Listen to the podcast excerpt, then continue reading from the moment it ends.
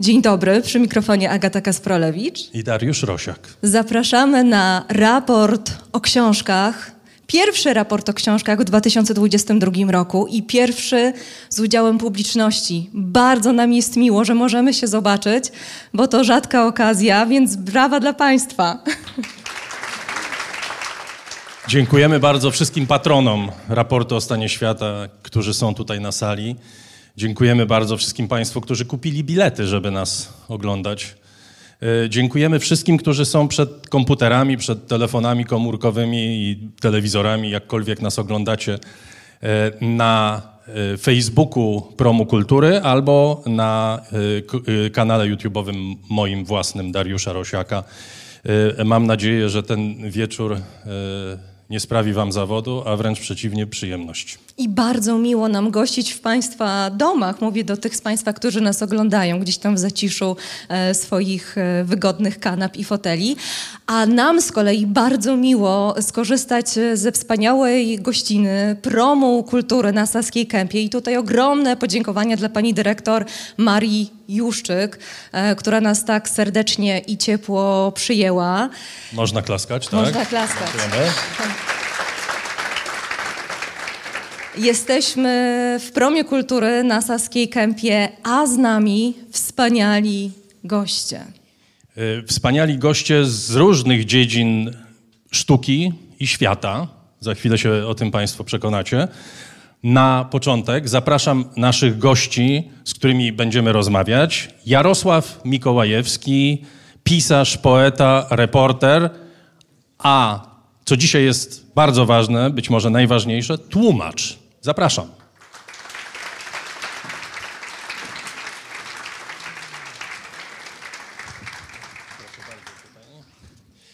Grzegorz Wasowski, radiowiec, pisarz, satyryk, w tym bardzo znany raper, jak wiemy.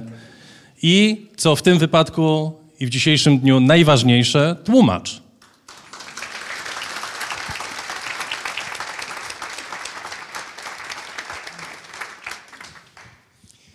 Piotr Kamiński, mam nadzieję, że jest z nami. Jest. Piotr Kamiński w Paryżu. Krytyk muzyczny, dziennikarz. Człowiek, który kiedyś, przepraszam cię, ale muszę to powiedzieć akurat dzisiaj, przyznał się, że nie napisał w życiu ani jednego wiersza. I, co najważniejsze w tym wypadku dzisiejszego wieczora, tłumacz. Brawa.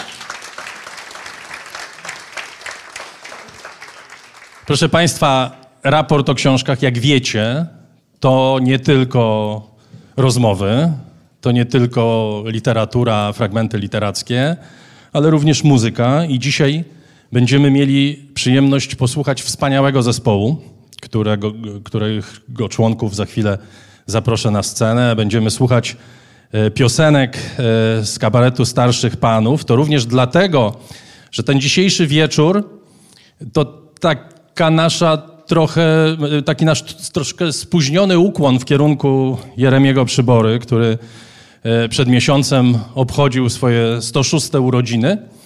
E, I o nim będziemy pamiętać, o Jerzym Wasowskim też będziemy pamiętać, bo o tych dwóch panach się nigdy nie zapomina i nigdy się o nich nie zapomnie. Zapraszam zespół w składzie. Bogdan Hołownia, fortepian.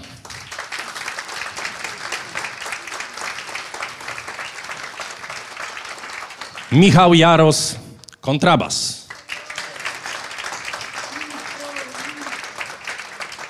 I Piotr Zubek, śpiew. Proszę Państwa, skoro mamy już muzyków na scenie, to możemy zacząć ten noworoczny, nie bójmy się tego słowa, karnawałowy raport o książkach. Wyjątkowo, nie tylko literatura, ale także muzyka. E, zanim oddamy scenę muzykom, to jeszcze może słowo na temat tego tematu literackiego, który Darek tak bardzo subtelnie przemycił, jak Państwo słyszeli, e, zapowiadając naszych gości, przedstawiając ich. Otóż tak, tłumacz, tłumaczenie znaczenie i rola tłumaczy w świecie literatury. To jest y, ten obszar zainteresowań, wokół którego będziemy podróżować dzisiejszego wieczoru. No ale dobrze, jest karnawał, to zaczynamy od muzyki.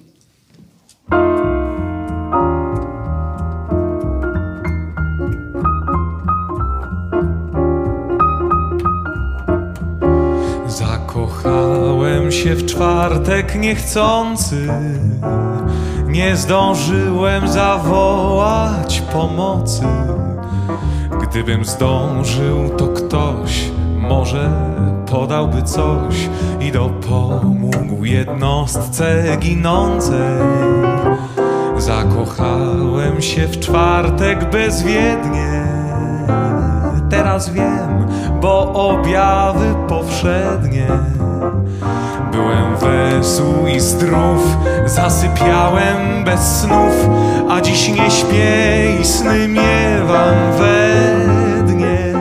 I moje serce ta wezbrana cząstka To noc wyfruwa kląskać po gałązkach I choć błagam je wróć lub przynajmniej to skróć Nie powraca, nie skracaj kląska Zakochałem się w czwartek niechcący Nie zdążyłem zawołać pomocy Gdybym zdążył, to ktoś może podałby coś i dopomógł jednostce ginącej.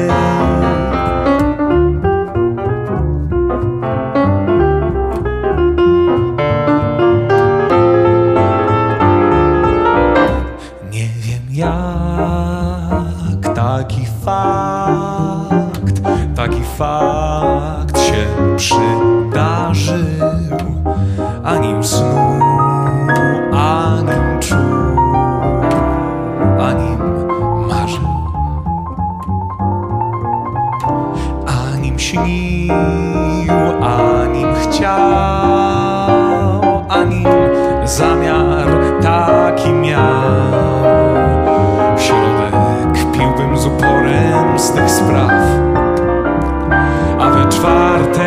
wieczorem ten traf. Zakochałem się w czwartek przypadkiem, aksamitne ma oczy jak bratki. Pewno więc akurat przez te bratki tak wpadł, bo to dla mnie najmilsze są kwiatki. Zakochałem się nienaumyślnie.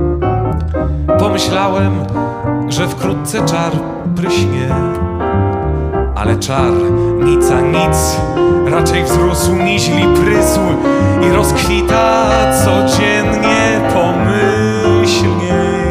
I teraz nawet miewam lęku stanu, że mógłbym przestać być tak zakochany. Znów być wesoł i zdrów i zasypiać bez snów sercem zimnym jak świerszczyk blaszany. Zakochałem się w czwartek przypadkiem, aksamitne ma oczy jak bratki. Pewno więc akurat przez te bratki tak wpadł, bo to dla mnie najmilsze są kwiatki.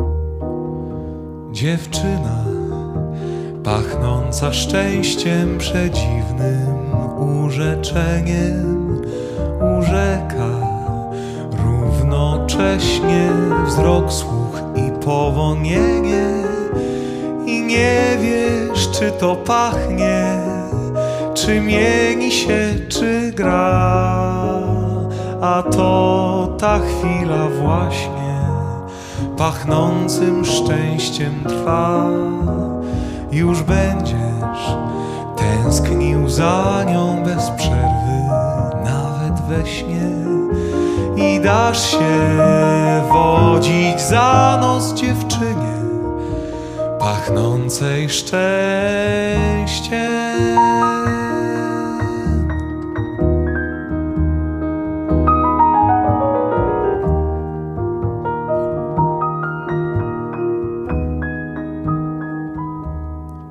Dziewczyna pachnąca szczęściem przedziwnym, urzeczeniem urzeka równocześnie wzrok, słuch to pachnie, czy mieni się, czy gra. A to ta chwila właśnie pachnącym szczęściem trwa. Dziś choćbym nic już nie czuł, natrafiam czasem jeszcze na nikły ślad w powietrzu dziewczyny pachnącej szczęściem.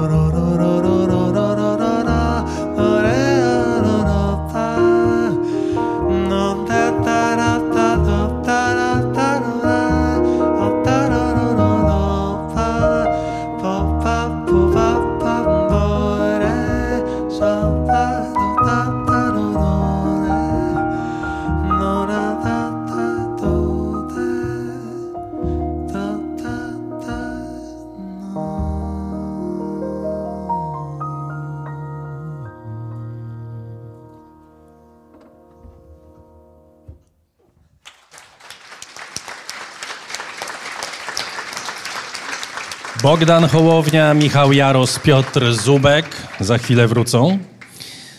E, W utworach oczywiście Jerzego Wasowskiego i Jeremiego Przybory Zakochałem się w czwartek niechcący i Dziewczyna pachnąca szczęściem. Proszę Państwa, my tak trochę przewrotnie podeszliśmy do tematu tego noworocznego i tutaj akcent na noworocznego raportu o książkach, bo te książki, które będą głównymi bohaterkami naszego spotkania wcale nie są nowe. No, mają nawet kilkaset lat, y, ale ja tak myślę, że literatura tylko na pozór zastyga na kartach książki. Tak naprawdę literatura jest niezwykle ożywionym organizmem i nabiera nowego życia za każdym razem, kiedy nowy czytelnik sięga po lekturę ale też e, ogromną, myślę, rolę, bardzo ważną rolę w ożywianiu literatury mają tłumacze, bo za każdym razem, kiedy tłumacz podejmuje się nowego, nowej interpretacji, czy też nowego przykładu, no to nawiązuje dialog e, z tym autorem, który pisał tę książkę, no tak jak właśnie w naszym przypadku, choćby Boskiej Komedii, bardzo, bardzo e, dawno temu. A więc e, tłumacze, no właśnie, na nowo interpretują tę literaturę dla nas, a może to nie jest dobre słowo, bo myślę, że to jest w ogóle bardzo ciekawe pytanie, co z literaturą robią dla nas tłumacze. Jako taki motyw wywoławczy chciałbym e, trzech panów zaprosić do e, takiej może szybkiej refleksji na temat pewnego wiersza, który napisał wielki polski poeta Zbigniew Herbert o tłumaczeniu wierszy. Jak trzmiel niezgrabny siadł na kwiecie, aż zgięła się łodyga wiotka, przeciska się przez rzędy płatków podobnych słownikowym kartkom, do środka dąży, gdzie aromat i słodycz jest. I choć ma katar i brak mu smaku, jednak dąży, aż bije głową w żółty słupek. I tu już koniec. Trudno wniknąć przez kielich kwiatów do korzeni. Więc trzmiel wychodzi bardzo dumny i głośno brzęczy. Byłem w środku, tym zaś, co mu nie całkiem wierzą, nos pokazuje z żółtym pyłem. Hmm, to dla mnie za Co trudne. państwo na to? Czy panowie się tylko, odnajdują? że Czmiel był chyba y, w w trakcie COVID-u, bo nie miał powonienia. I nie miał maseczki, to chce To, pan I powiedzieć. tam jeszcze coś było takiego. I smaku? Jakieś dwie cechy, tak. Smaku też mógł nie mieć. To akurat są- Piotrze, co sądzisz, czy ty się odnajdujesz w czymś takim? To jest e, e, m, praca z góry skazana na niedosyt? No ja tylko mam nadzieję, że czasem trochę miodu jednak z tego jest, że to się nie kończy na takim jałowym bzykaniu, że się tak elegancko wyrażę. Pod tym względem moja e, druga ojczyzna, to znaczy Francja, występuje w bardzo dziwnej roli, ponieważ tutaj w ogóle poezji już od bardzo dawna nikt nie czyta, już poezji tłumaczonej to w ogóle e, oni bardzo nie lubią i nawet tego mojego Szekspira włącznie z sonetami tłumaczą prozą, uważając, że jak się tłumaczy na język francuski, to z tego wychodzi tylko bardzo zła poezja francuska. Ja nie tracę nadziei, że jednak tu i ówdzie coś się w tej dziedzinie da zdziałać i że jakiś tam e, taki pasożytniczy może troszkę, ale jednak podobny kwiatek koło tego oryginalnego e, wyrasta. Jarosław Mikołajewski? Cześć Piotrze przede wszystkim. Dzień dobry Państwu, Witam. dzień dobry Jarku, cześć. Cześć, cześć Piotrku. Czy jest Wanda gdzieś tam blisko? Ponieważ Bardzo niedaleko. owszem. całuję ją mocno, ponieważ żona Piotra była moją nauczycielką fizyki w liceum. Ale to ta, co nie chciała Niemca? Nie, to ta, co nie chciała mnie jako naukowca. Także y, to jest taki znany bardzo wiersz, tylko że on troszkę mm, pokazuje. On jest jednym z najbardziej oczywistych wierszy Herberta. Tak? Bo jak sobie człowiek y, musi wyobrazić coś nazbyt, coś, coś po prostu e, oczywistego, takiego troszkę z sądy ulicznej o tłumaczeniu wiersza, to jest to, że człowiek próbuje, wchodzi do środka, do tego kielicha, a na zewnątrz pokazuje tylko jakiś taki mały dorobek, jakiś taki urwany zupełnie. Ale Herbert tylko chce powiedzieć, że był znakomitym tłumaczem, rzadko popisywał się swoimi tłumaczeniami, ale jest autorem takiego brawurowego zupełnie skojarzenia. Otóż przetłumaczył wiersz w eseju Siena. Na samo zakończenie tego eseju Siena przetłumaczył wiersz e, Giuseppe Ungarettiego. To jest erotyk i pisze na koniec, że najbardziej pamięta bioder twoich klacz. Na tym fragmencie złamali sobie różni e, tłumacze na różne języki pióra, a Herbert wybrał z tego znakomicie. No, Przybora mówił, że idzie y, poruszając się burtami bioder, coś takiego, bo tnąc powietrze burtami bioder. Otóż to, tak. No dobrze, wspaniały, wspaniały wątek. Pewnie moglibyśmy pójść w jego kierunku, ale może jednak, może jednak troszkę później, po spotkaniu, e, tłumaczenia książek e, i fantastycznie się składa, bo wszyscy panowie, nasi, nasi goście, e, przetłumaczyli książki, które były tłumaczone już wiele razy, kilkanaście razy i są to tłumaczenia lepsze, gorsze, takie, które gdzieś tam weszły mocno w krwiobieg naszego myślenia o rozmaitych dziełach literackich. I stąd nasuwa się oczywiście, oczywiste pytanie, po co tłumaczyć e, dzieło literackie, które zostało przetłumaczone już kilkanaście razy. Po co? No właśnie, to jest takie, takie pytanie, które, e, które mam nadzieję, że będzie wybrzmiewać w różnych kontekstach w naszej dzisiejszej rozmowie, ale ponieważ to są tłumaczenia nie pierwsze, ale już któreś tam e, i rośnie taka, taka, taka sztafeta trochę tłumaczeń, to od pytania o stosunek wasz do poprzednich tłumaczeń chciałabym zacząć pierwszą część naszej rozmowy i tutaj chciałabym od Jarosława Mikoławskiego zacząć, bo y, pan podszedł do y, Dantego w sposób, powiedziałabym, rewolucyjny. Być może przesadziłam, ale to już proszę się nie zgodzić ewentualnie, bo pan potraktował Dantego jako reportera z zaświatów. I chciałam zapytać, jak ta warstwa reporterska wpłynęła na pana stosunek do tłumaczenia, także do tych poprzednich tłumaczeń. Y, No, my tutaj pracujemy i mówimy y, pod, pod nadzorem troszkę i w pewnych rygorach czasowych. Więc ja postaram się bardzo intensywnie to opowiedzieć i bardzo szybko. Pewnie, że mówiąc o tłumaczeniu, dobrze by było być dowcipnym, ale to albo będę dowcipnym, albo będę precyzyjny, więc postaram się. Jednak wybieram to drugie na razie. Y, Jest tak, że z boską komedią Właściwie można powiedzieć sobie, po co, po co robić nowe tłumaczenie, skoro starych i tak nikt nie czyta, prawda? No właściwie. E, I to i, i, i, chciałem troszkę odwrócić tę sytuację. To znaczy, e, pomyślałem sobie, że tak naprawdę czytelnicy polscy nie wiedzą, co, tak, co, jest, co jest w boskiej komedii. Dlatego, że uleganie natrętnym rymom, powtarzanie rytmu, próba, taka wielka gonitwa za jedenastozgłoskowcem, który po włosku nie jest jedenastozgłoskowcem zresztą, tylko jest albo dwunasto, albo trzynastozgłoskowcem.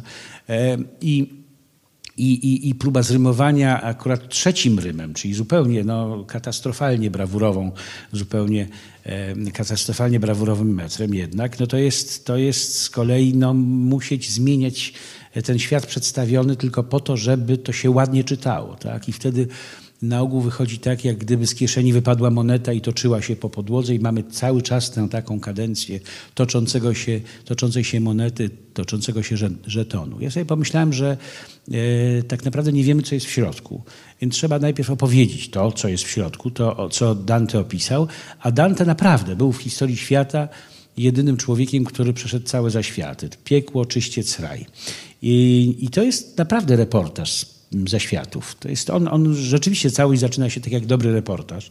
To znaczy znalazłem się w połowie życia w ciemnej dziczy, e, bo prosta droga była zgubiona, no więc idziemy akurat tą, e, zaczynamy tamtę swoją, tę naszą podróż, a potem idziemy przez, e, no, w głąb piekła, gdzie spotykamy Lucyfera, potem wchodzimy na drogę, na górę czyśćcową, a potem wzlatujemy do nieba. I, i, i potem na koniec widzimy Boga tak? czyli niemało widzimy. I troszkę e, głupio jest rezygnować, myślę, e, troszkę szkoda rezygnować z dosłowności wtedy, kiedy mamy, e, kiedy dotknęliśmy tamtego świata, takiego świata, z którym nikt się nie zetknął. Ja muszę powiedzieć, że dla mnie najciekawszą rzeczą jest w chwilach, kiedy mnie najdzie metafizyka, to znaczy włożyć rękę w plisę świata tak? i poczuć, co tam wieje e, po, po, tej drugiej stronie. To jest najciekawsze. Jeżeli ktoś tam był, to ja mu tak łatwo nie przepuszczę. Chciałbym usłyszeć tę jego opowieść. E, I to jest tak, że e, mówi się o właśnie o wierności poetyckiej.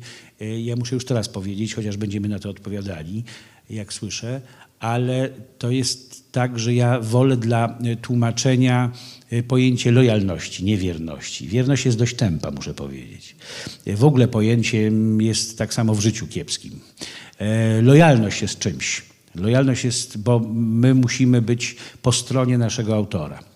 A więc dopiero dobieramy środki wtedy, kiedy zabieramy się do tłumaczenia. I w ogóle ja szalenie nie lubię na przykład kongresów translatologicznych, na które mnie namawiają bardzo często. Nigdy na to nie chodzę, bo dla mnie ważny jest tekst po prostu. Biorę tekst i co tam kongresy translatologiczne? Ja muszę się wyrobić z tym tekstem po prostu i dobrać odpowiednie, odpowiednie środki.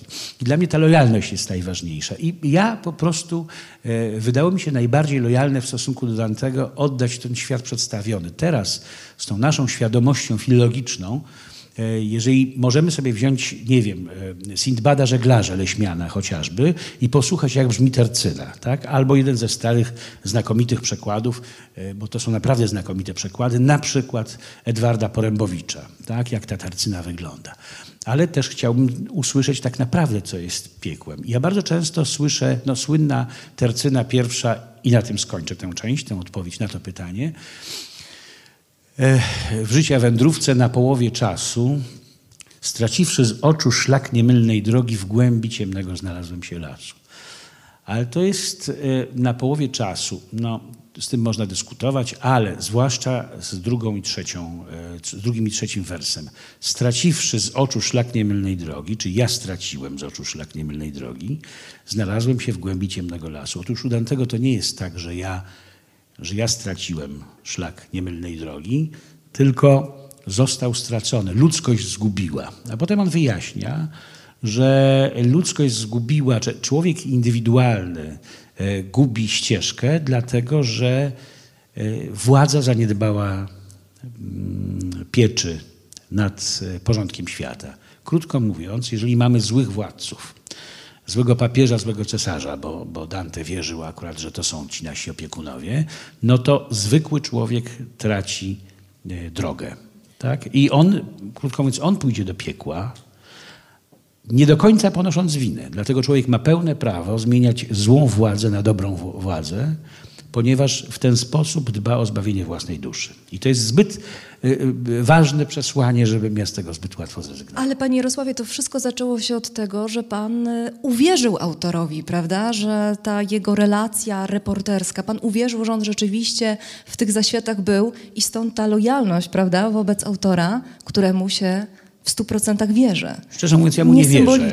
Ja mu nie wierzę. Ale jako tłumacz pan ale, mu wierzył. E, no tak, to znaczy ja po prostu uważam, że to, że ja nie przeszedłem, nie poszedłem, nie przeszedłem przez zaświaty, nie oznacza, że jeżeli ktoś mi relacjonuje, że przeszedł przez zaświaty, to ja mam mu nie wierzyć, bo ja mogłem czegoś nie doświadczyć, ale ktoś, kto mnie zapewnia, że czegoś doświadczył, no wymaga mojego, mojego posłuchu, mojej uwagi. I lojalności tłumacza. Tak, lojalność tłumacza jest ponad wszystko. I czasami bywa rymowaniem, czasami bywa nierymowaniem, czasami bywa tym, czym, czasami czymś owym, ale, ale, ale lojalność jest podstawą. Ale jeśli rzeczywiście on był w piekle, to ja mu zazdroszczę, bo podobno tam o wiele atrakcyjniej jest. Wiesz co, ale dość boleśnie jednak. No, relacji nie było jak dotąd takiej wiarygodnej. No jakżeż, właśnie... Dante? Dante. Panie Grzegorzu, pan się programowo odcina od y, poprzednich przekładów. Aha, od tego y, też. Sam tytuł, sam tytuł pana książki, znanej skądinąd pod zupełnie innym tytułem, Perypetie Alicji na Czarytorium. Mhm. To jest zamach na dobro języka polskiego. To jest coś, co z czym wyrastamy, z czym wyrośliśmy, do czego się przyzwyczailiśmy. No ale to nie wiąże się z dobrem języka, tylko z czymś, co już jest od wieków ustalone. Ale ja to tak zmieniłem nie dlatego, żeby się popisywać, tylko mi się te yy, przygody Alicji kojarzyły właśnie z przygodami związanymi z trudnościami pewnymi, czyli no perypetie. No a Nora to jakiś taki w miarę zamknięty obszar, czyli terytorium, nie taka otwarta przestrzeń jak kraina. No i tak sobie wymyśliłem, mając świadomość, że mogę zostać stracony za to. A jak jest w ogóle z, z, z Pana podejściem do, mm, do poprzednich tłumaczeń? I nie zapraszam Pana do oceny poprzednich y, tłumaczy Alicji, tylko do tego, co Pan z tego ma, co Pan z tego bierze, a może co Pan z tego nie bierze. Nie, ja staram się nie brać niczego. Y, zauważyłem, że niektórzy tłumacze y, pewne sekwencje powielają, ponieważ uznają, że już nic więcej w tym zakresie nie można dodać, więc je pozostawiają. A ja uważam, że jeśli się powiela, to tak jakbym sobie przywłaszczył czyjąś e, myśl, więc staram się wymyślać coś nowego. Nie za wszelką cenę, ale ponieważ, jak powiem skromnie, wszyscy wiedzą, że jestem piekielnie zdolny, to, to udaje mi się coś nowego, dobrego wymyślić. Jaki mam stosunek? Mam wszystkie przekłady, łącznie z przedwojennymi, czyli 14 przekładów obu części Alicji. Wszystkie czytałem, w każdym coś tam jest ciekawego i myślę, że to, że ja to przez lata czytałem i z tym się zżywałem, spowodowało, że w końcu ja sam się tego podjąłem. Ale ja tak może nietypowo, ponieważ nie jestem takim zawodowcem jak kolega Jarek. Przepraszam, że tak mówię, ale przypomniał mi, że jesteśmy na ty. Więc y, ja przede wszystkim się koncentrowałem na wierszach. Od tego się zaczęło, bo ja jakąś taką mam małpią zdolność rymowania. Stąd czasem myślę, nie chciałbym doprowadzić do skandalu, ale powiem to, że być może jestem synem Jeremiego Przybory, bo jednak z komponowaniem mi nie idzie. I w tych wszystkich przekładach uderzało mnie to, że te wiersze są bardzo wierne. Wszystko jest kapitalnie, ale ani rytmu, ani melodii, takie kanciaste, nie da się tego przeczytać ładnie. No a ja jestem człowiekiem, jak wiadomo, wypełnionym muzyką. Więc chciałem, żeby to wreszcie brzmiało. Oczywiście czasem się nie da tego zrobić, dokonać w ramach y, oryginalnej struktury, że powiedzmy są cztery wersy, ale ja się bezczelnie tym nie przejmuję. Jeśli się okaże, że ja tę treść zawartą w tych czterech mogę przekazać w sześciu, to ja robię sześć. Bo dla mnie jest najważniejsze, żeby to było dobre. Żeby ani nie zubożyło autora, ani też nie dokuczyło czytelnikowi. No więc takie mam właśnie podejście i od tego się zaczęło. A jak już z tymi wierszami się uporałem, to pomyślałem, no właściwie to może i te inne rzeczy, zwłaszcza, że tam taki drugi mój konik. Ja przez całe życie się y, bawię kalamborami. Wszystko mi się ze wszystkim kojarzy. Jestem dość uciążliwy. Jeśli Państwo nie wierzą, proszę zapytać się żony, która jest obecna tutaj. I bez przerwy, no we wszystkim słyszę. Teraz ktoś coś mówi o poradni, poradnia. Ja słyszę poradnia, prawda? I ciągle jakieś takie i takie składania z dwóch słów, trzecie, z tym, że ja też mam pretensje do poprzednich przekładów, bo na ogół to tworzenie y, trzeciego słowa z dwóch polega na tym, że jeśli tłumacz mi nie wyjaśni, co miał na myśli, to ja do tego nie dojdę. A ja uważam, że sztuką jest tak złożyć te dwa słowa i stworzyć trzecie, żeby żeby można było pojąć, o co chodzi. Ale Lewis Carroll to robił, prawda? To znaczy Lewis Carroll tłumaczył, zwłaszcza w tych swoich najbardziej, że tak powiem, absurdalnych wierszach typu Jabberwocky, prawda? Mhm. Z drugiej części y, Alicji. Y, on tłumaczył, skąd się biorą jego słowa, bo nikt by się nie domyślił. Czy źle mówię? Dobrze. Hmm. Jakoś tak wyjątkowo... Czyli, czyli pan, jest, y, pan jest bardziej srogi dla czytelnika niż Lewis Carroll? Tak by wyglądało, chyba że wtedy czytelnik był inteligentniejszy. Możliwe. Co może być prawdą. No ale to też i nie sztuka w, w porównaniu z dzisiejszymi czasami. No dobrze, i w ten sposób dowiedzieliśmy się, że tłumaczenie może też e, przypominać e, kalambury. I to jest pewnie dopiero jedna z wielu definicji, które tutaj się pojawią w czasie naszej dyskusji, bo na przykład e, Piotr Kamiński w Paryżu, do którego teraz się zwracam, w jednym z wywiadów nazwał pracę tłumacza i tu właśnie w kontekście pracy z tekstem, który został już kilkakrotnie, czy też może kilkanaście razy przetłumaczony. Ta praca została porównana do konserwatora zabytków, który ożywia kolor, ale nie zmienia stylu. Więc tutaj mamy zupełnie inną definicję od tej, którą przed chwilą słyszeliśmy, bo pojawia się ta sztafeta, to korzystanie jednak z dóbr poprzedników. Mnie się ten, e, ta sztuka kojarzy bardziej z e, tym, co ja widzę tutaj zresztą na obrazku, z, z tym fortepianem. E, w końcu te utwory napisane na fortepian czy na parę innych instrumentów grano do tej pory dziesiątki, setki, tysiące razy i za każdym razem siadają do tego młodzi pianiści, powiedzmy, żeby się do tego ograniczyć i próbują to zrobić jeszcze raz. Nie wiem, czy będą to robić lepiej, przypuszczam, że nie siadaliby do fortepianu, gdyby nie byli gdzieś tam mm, dumnie przekonani, że stać ich na to, żeby to zrobić lepiej, ale jednocześnie y, wiem z doświadczenia, że wszyscy oni bardzo starannie, przynajmniej ci najlepsi i ci najbardziej tacy pracowici, nazwijmy to tak, nieustannie zaglądają do tego, co zrobili wielcy poprzednicy. I nie wyobrażam sobie dzisiaj współczesnego pianisty, który grając, bo ja wiem, mówiąc najprościej, jakiś mazurek Chopina, nie zajrzał a to do Rubinsteina, a to do paru jeszcze innych. I z, dla mnie z tłumaczem jest podobnie w końcu, to jest po, bardzo podobny mm, typ działalności.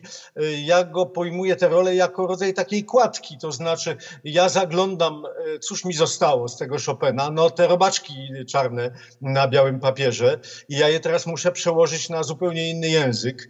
E, pianista to przekłada na język dźwięków i stara się być jak najwierniejszy temu, co jest na, mm, na papierze, na namalowane. Y, oni mają zresztą pod tym względem nawet pewien rodzaj takiej obsesji, sięgają, starają się sięgnąć bardzo głęboko, bardzo głęboko to zrozumieć y, i przekładają to na inne, inne dźwięki. W końcu cóż takiego bardzo różnego jest w tym, co robi y, tłumacz. Ja staram się po prostu zagrać ten utwór jeszcze raz po swojemu. Tu jest, mógłbym rozwinąć to bardzo, bardzo szeroko, ale nie chcę dużo, zbyt wielu, wiele czasu zajmować ja e, uważam, że muszę się męczyć tak długo, e, aż osiągnę jakby to powiedzieć, no, to samo, co e, było w oryginale. To znaczy, ja jestem obsesyjnie związany tym, co widzę w oryginale. Jeżeli proza, to proza, która pozwala na dużą swobodę. Jeżeli wiersz nierymowany, jak u Szekspira, mm, to niech to będzie wiersz i niech to będzie wiersz rygorystycznie traktowany także z punktu widzenia ilości, bo ilość, pamiętajmy o tym, że ja jestem jedyna tutaj osoba z, z, z tej trójki tłumaczy, która nie tłumaczy tak właściwie na papier, tylko tłumaczy do teatru. Tam to ma zaistnieć, zagrać, trochę jak, jak fortepian na recitalu i e, wtedy czas trwania tego, co się mówi, jest również niezmiernie istotny, zwłaszcza, że jak wiadomo, jeżeli oryginalny Hamlet, ja już wiele razy o tym mówiłem, yy, trwa, bo ja wiem, jakieś 5 godzin, a tłumacz sobie jeszcze dołoży te 10 czy 15% tekstu więcej, żeby nie daj Boże nie uronić ani kropelki sensu, yy, no to będzie to trwało 6 godzin. Przyjdzie reżyser z siekierą i oberżnie od tego, odrąbie dwie godziny yy, i diabli wiedzą, co z tego tak naprawdę w końcu zostanie. To ja już wolę się pomęczyć tak długo, żeby tego Hamleta po polsku było tyle samo, wyłącznie ilościowo mówię, nie jakościowo, co Hamleta po angielsku. Nie widzę żadnego powodu, żeby w sztuce teatralnej mm, mieć więcej swobody ilościowej niż na przykład kiedy się tłumaczy e, sonet Szekspira. Jak powiadam, francuscy tłumacze sobie pozwalają na więcej. Ja uważam, że obowiązuje mnie ten sam rygor z wielu różnych powodów, które może rozwiniemy przy innej okazji, ale myślę, że rytm tej mowy gadanej ze sceny jest niezmiernie istotny mm, i ja bardzo staram się dbać o to, żeby, żeby nie wydłużać y, żadnego monologu, żadnej kwestii, y, tylko żeby to miało swój wewnętrzny rytm, żeby pulsowało tak samo y, jak w oryginale. Mm, tu mi przyświeca w pewnym, z pewną poprawką mm, zdanie innego wielkiego poety polskiego, y, mianowicie Mariana Załuckiego, który kiedyś powiedział, autor ma męczyć się tak długo, żeby czytelnik już nie musiał. Piotr Kamiński, Jarosław Mikołajewski, Grzegorz Wasowski, goście raportu o książkach. No i skoro pojawiła się muzyka w tych porównaniach do tłumaczenia, to, to zapraszamy, zapraszamy muzyków na scenę. Bogdan Hołownia, Michał Jaros, Piotr Zubek.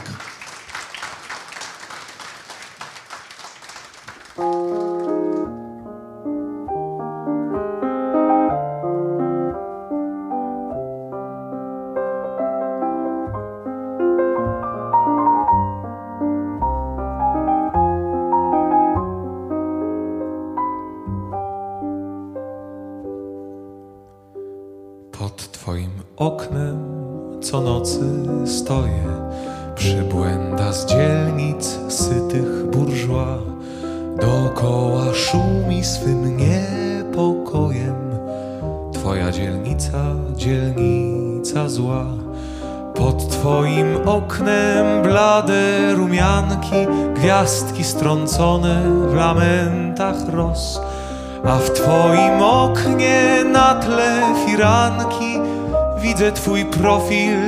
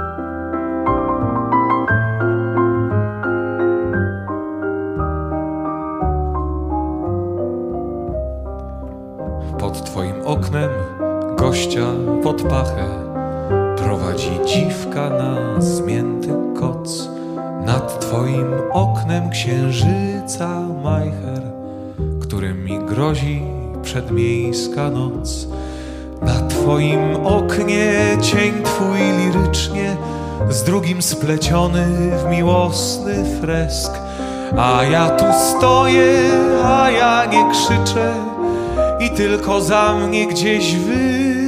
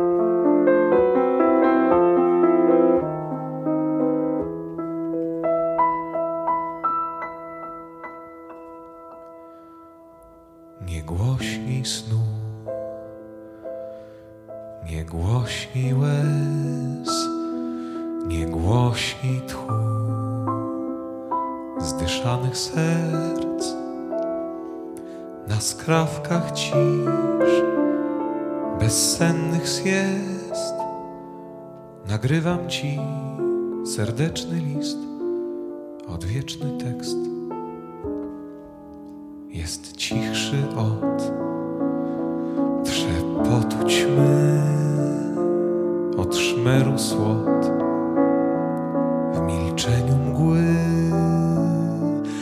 bezradny jak rozstajny znak. Nie, ty przecież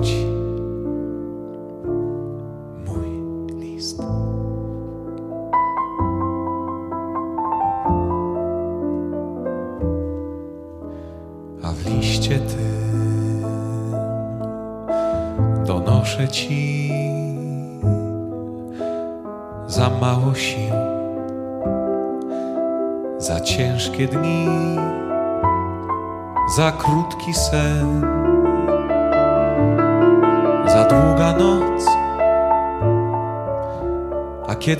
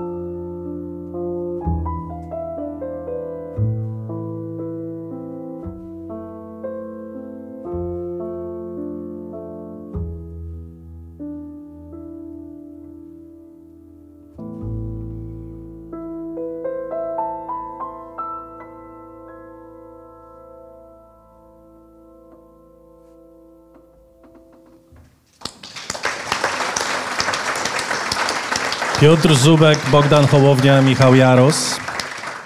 Pod twoim oknem, tak brzmi tytuł pierwszej piosenki. Muzyka oczywiście Jerzy Wasowski, słowa Jeremi Przybora, a drugi, drugi utwór, akurat wyjątkowo tutaj muzyki nie skomponował Jerzy Wasowski, tylko Michel Legrand. Y, najcichszy list z filmu Summer of 42, y, polski tekst Jeremiego Przybory. Y, Chciałbym, żebyśmy w drugiej części naszej rozmowy zastanowili się, jak tłumacz tworzy słowa. Tak, patrzę na pana, panie Grzegorzu. Bardzo mnie to niepokoi. Y, e, Właściwie w trójkę poruszyliście pewien istotny temat. Y, y, Jarosław nie, nie mówił o tym, ale o tym napisał, że na przykład liczy litery, tak? Ty liczysz litery i potem dzielisz je y, w słowach na dwa? To jest wyraz mojej nerwicy, także tak, tak jest. No, prostu, ale do tak. tego zmierzam, do tego zmierzam, Tak, że, tak, ja że już- do, do tego, żeby być dobrym tłumaczem, potrzebny jest pewien rodzaj obsesji. Panie Grzegorzu, mógłby pan coś na ten temat I opowiedzieć? zdolności do liczenia, jak słyszę. E, No dobrze nie, istotą tego, co pan robi, jest w zasadzie, a, w, a przynajmniej w niektórych miejscach, tak? To jest e, rozwiązywanie kalamburów słownych, dobrze mówię? No można to tak nazwać, tak. Nie potrafię powiedzieć, jak ja to robię. No od, po prostu, no. Tego się chyba nie, nie da wyjaśnić. Siadam, myślę. No i jest. A ty potrafisz coś więcej? Poza tym, że liczysz? Wydaje mi się, to jakieś takie bezsensowne pytanie jest. Dziękuję. Bardzo proszę. Dobrze, to To pozwolą tak jest państwo, cyklu, że co autor miał na myśli. za, za, zacytuję. Wieczerzas był, trawokół słoneczara, wierdziurowały ryj korkociągami, jaszczur korsuki, gładsamitna chmara, wigorująca, mówiąc między nami. Przybitępiałe rozczochraki łukały, a zielosiaki, co tu być nie miały, ryk wizdochaniem ciszę forsowały. Oj, to jest szczególny poemat Jabberwocky, którego ja nie rozumiem zupełnie. Się kontaktowałem z panią Niemożliwe, doktor. nie rozumie pan tego? Nie. Ja Ale pan często napisał, tak mam. pan napisał przecież dokładnie w tej książce, pan napisał o co tu chodzi. Tak. I o co tu chodzi? No o to, co napisałem. No. Nie, nie, nie, nie, nie. Pan to przełożył na polski, to swoje tłumaczenie pan przełożył na taki język, który jest zrozumiały dla... no tak, no składałem tę pierwszą zwrotkę tak. No. Ale reszty to nie. Ja A to niech pan kontaktowałem o co chodziło w pierwszej zwrotce. Ewą Rajewską z y, Uniwersytetu Adama Mickiewicza w Poznaniu, żeby ona mi wytłumaczyła, o co chodzi, z czego te słowa są składane. Ona mi wytłumaczyła, ale tak nie do końca. W związku z tym ja taką zastępczą wymyśliłem sobie historię poza tą pierwszą zwrotkę. Proszę przeczytać, co tam... Jak ja już wtedy pomyślałem, wyrzuciłem z siebie to, to po co pan mi teraz to znowu na głowę wrzuca? Ale y, nie uwierzy pan. To tak, ja takie mam małpie, bezmyślne zdolności. Często jest tak, że jest jakiś wiersz, poezja. Ja w ogóle tego nie rozumiem. Pytam się żonę, wytłumacz mi, o co chodzi w tym wierszu. Ona mi tłumaczy, ja siadam, rymuję i jest tak, jakbym rozumiał. Już chciałem spytać, jak pan to robi, ale to jest głupie pytanie. To jest magia, to jest magia, ale, ale y, rzeczywiście no, poruszy, poruszyliśmy tutaj bardzo ciekawy temat tworzenia słów i to jest chyba coś, co się cały czas dzieje od początku, kiedy człowiek zaczął się tym językiem posługiwać, prawda? Nadal to robimy. Yy, wspomnieć wystarczy, że słowem roku 2021, czyli tego roku, który minął, jest słowo śpiukolot. Czyli mamy cały czas nowe słowa i te Wiedzą zabawy- panowie, co to jest? Właśnie. Jak, jak? Śpiukolot. Śpiukolot. Tak, to Wiedzą jest, panowie, Jarku, wiesz, co to jest? Nie szkodzi. Piotrze, ciebie powinienem spytać, ale domyślam się, że w oddaleniu żyjąc od ojczyzny mo mogło ci to umknąć. Całkowicie mi umknęło, znaczy dużym lotem, tak, tak, nie wiem Tak, to jest, to jest Lot- miejsce do Miejsce spania. do spania, tak, to jest młodzieżowy, e, Jak, tak, i tak. Czy, czy, to, czy to słowo y, się zagości w naszym języku, No czy ale nie, gdzie to tu jest inne. miejsce? Śpi jest, ale śpiukolot. No to może młodszy Śpiwór, powinniśmy e, A, śpiwór i... ko kolot, e, Nie wiem. No dobrze, to mamy kalambury. Nie no- Niemniej, niemniej co, co, co jest najważniejsze, że ta zabawa językiem, to słowotwórstwo trwa i to tak zupełnie na co dzień w naszym życiu, na naszych oczach, na naszych uszach. Yy, I skoro o tym słowotwórstwie mówimy, to tutaj znów chciałam się zwrócić do pana Jarosława Mikołajewskiego, bo pan pracował na tekście, który powstawał w czasie, kiedy ten język dopiero powstawał, prawda? Dante też tworzył nowe słowa, ale to nie wynikało z jego przewrotności czy też chęci do zabawy, tylko po prostu tych słów nie było, prawda? I z Dante, z tą boską komedią współczesny włoski się tworzył. I chciałam zapytać, jak e, to wpłynęło na Pana podejście do, te, do tego tekstu? To znaczy, czy przez tą Pan to nazywa lojalnością, można to nazwać też taką, taką, taką surowością, takim surowym, rygorystycznym podejściem do, do tego, żeby wszystko zachować w tej pierwotnej formie. Czy Pan miał taki, taką aspirację, żeby polski czytelnik mógł poczuć, co to znaczy czytać język, który dopiero się rodzi? I ten autor dopiero bierze to drewno, ten, to tworzywo i nadaje mu kształt. Trochę miałem taką aspirację, tak. To znaczy, rzeczywiście Dante pisał e, boską komedię mniej więcej w latach 1304-1320. Tak, powiedzmy, że pisał tuż po naszej księdze Henrykowskiej, z której bardzo niewiele w literaturze polskiej pozostało. Także nie był to jeszcze u nas wtedy język zdolny do tworzenia arcydzieł. We Włoszech arcydzieło jedno powstało wcześniej, to znaczy był to hymn stworzeń świętego Franciszka z Asyżu, to mniej więcej 1220 rok, 18-20. Y, I to było, ale to taki, można powiedzieć, kwiat bez łodygi, jak to się mówi. Znaczy nagle powstało coś na bazie łaciny. Jest to pierwszy utwór, y, czy jeden z pierwszych utworów, bo o wszystkich to nie można powiedzieć bo gdzieś tam się może kryją jeszcze jakieś utwory w jakichś archiwach y, klasztornych, w, w języku no, neołacińskim, czyli w języku włoskim. Y, potem było, cała była historia od 1250 roku, kiedy powstał mniej więcej sonet. Potem ten sonet przeszedł przez y, Sycylii do Toskanii, potem przez szkołę Dolce Stil Nuovo i dotarł do Dantego po to, żeby się rozwinąć później u Petrarki, u, u, u Szekspira. Ale zatrzymajmy się na tym Dantem. I Dante, e, Dante miał taką wizję nieprawdopodobną, bo jednak ja kwestionuję oczywiście, że to jest jego świadectwo i że to jest jego reportaż z drogi. On miał chyba dość jasny cel. Jemu się wydało, że ludzie po prostu nie wierzą w e, prawdy wiary. To znaczy wtedy, kiedy mówi się, że ktoś pójdzie do piekła, dlatego że się czymś obżera, to on widział, że jego, to społeczeństwo, w którym on żył, no już w to nie wierzy. Więc on chciał pokazać, że tak jest naprawdę. Poszedł w te, zapuścił się w te e, zaświaty e, w swojej wyobraźni i zobaczył, że rzeczywiście obżartuch Czakko na przykład siedzi i cierpi na wieczny głód, tak jak to się obżerał za życia. Dlatego, że ta, te kary u Dantego są skonstruowane na zasadzie tak zwanego contrapasso, czyli odwetu. Tak, jak ktoś czegoś chciał, to tego akurat nie dostanie i tak dalej, i tak dalej. Y, I, y, I Dante y, miał ogromną wizję, no nieprawdopodobną. Miał jakieś dzieła, które nie były nazbyt udane, to znaczy, które nie, nie, nie, nie, nie, nie budziły wyobraźni. No do rzadkości należą takie przedstawienie, jak na przykład sklepienie w baptysterium we Florencji, tego potwornego Lucyfera, który tej mozaiki, która jest no, jakoś oszałamiająca, ale ten świat sztuk przedstawiających był bardzo jeszcze e, no, nierozwinięty. I on musiał e, tworzyć słowa i tworzyć wizję na miarę, e, na miarę swojej myśli, która była myślą szalenie płomienną. I zastał język, który był jak wyciekająca lawa z wulkanu, i która krzepła dopiero na jego oczach. I on chciał e, e, uczestniczyć w tym krzepnięciu tej lawy, to znaczy próbował coś z nich zrobić, tak? skonstruować ludziki, przestrzenie, akurat z tego niegotowego zupełnie materiału. I tam są różne słowa, które powstają z jakichś słów dawniejszych, ze słów łacińskich, ale też są słowa, które dalej nie przeszły, które zatrzymały się u Dantego.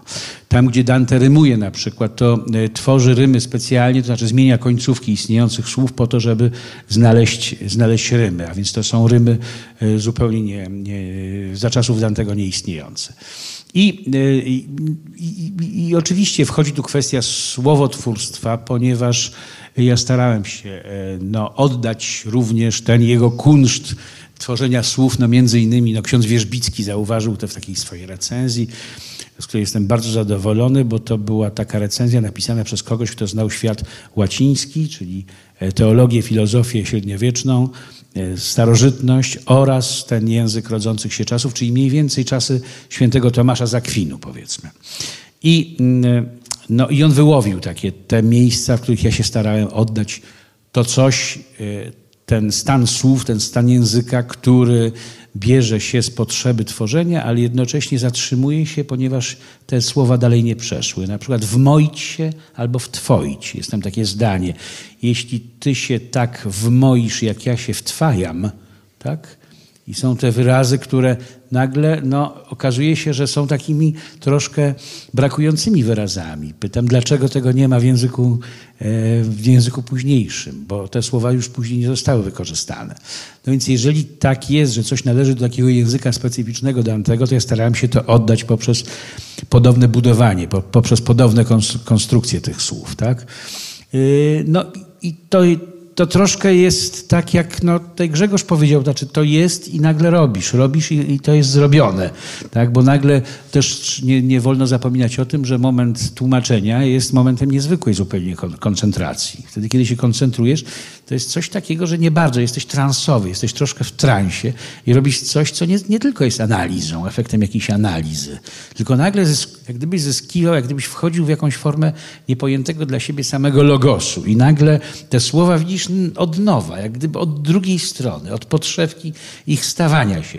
I to nie wszystko jest przemyślane. Czasami, czasami są rzeczy bardzo, bardzo intuicyjne i zawierzyć tej intuicji jest bardzo dobrze. To jest szalenie twórcze. Nie bardzo wiadomo, kiedy, e, kiedy, to, się, e, kiedy to się stworzyło. Ja e, jestem, ufam bardzo jeździe metrem, podróżą metrem, dlatego że właśnie jak się coś długo robi, ja tłumaczyłem mniej więcej 31 lat polską komedię, to jeździłem metrem w tym czasie i słuchałem jak ludzie gadają. Ileż to wyrazów mi się udało usłyszeć, chociaż mówili o kapuście, Bóg wie o czym, tak, o Kaczyńskim i tak dalej. Okazało się, że to jest, że to jest doskonały budulec do tego, co masz. Wystarczy mieć w sobie gotowy materiał myślowy, pojęciowy, tylko brakuje ci takiego najtrafniejszego słowa. I czasami słyszysz to słowo, które pada z ust ludzi, więc mnóstwo współautorów tego przekładu jest tak naprawdę. Coś mi się przypomniało, przepraszam, może to da obraz jakiś, tam taka scenka jest, epizodzik. Y, stara krabica i jej córka, młoda krabiczka. I pan Stiller zrobił genialny przekład, bo zrobił stara krabina i młoda krabianka. No to tego już nie mogę wziąć. To pomyślałem o czymś innym. Jak myślałem? Krab to też no, langusta, czyli langusta różka i langustolatka.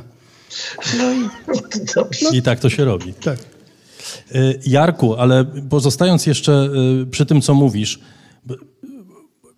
niektóre z wyborów nie są intuicyjne w takim sensie, o którym mówisz, tylko są wyborami przemyślanymi. Sposób, w jaki podchodzisz do tego tekstu, rezygnując z pewnej poetyckości, sam nazywasz w niektórych miejscach ten przekład brzydkim i nie wstydzisz się tego, że on jest brzydki.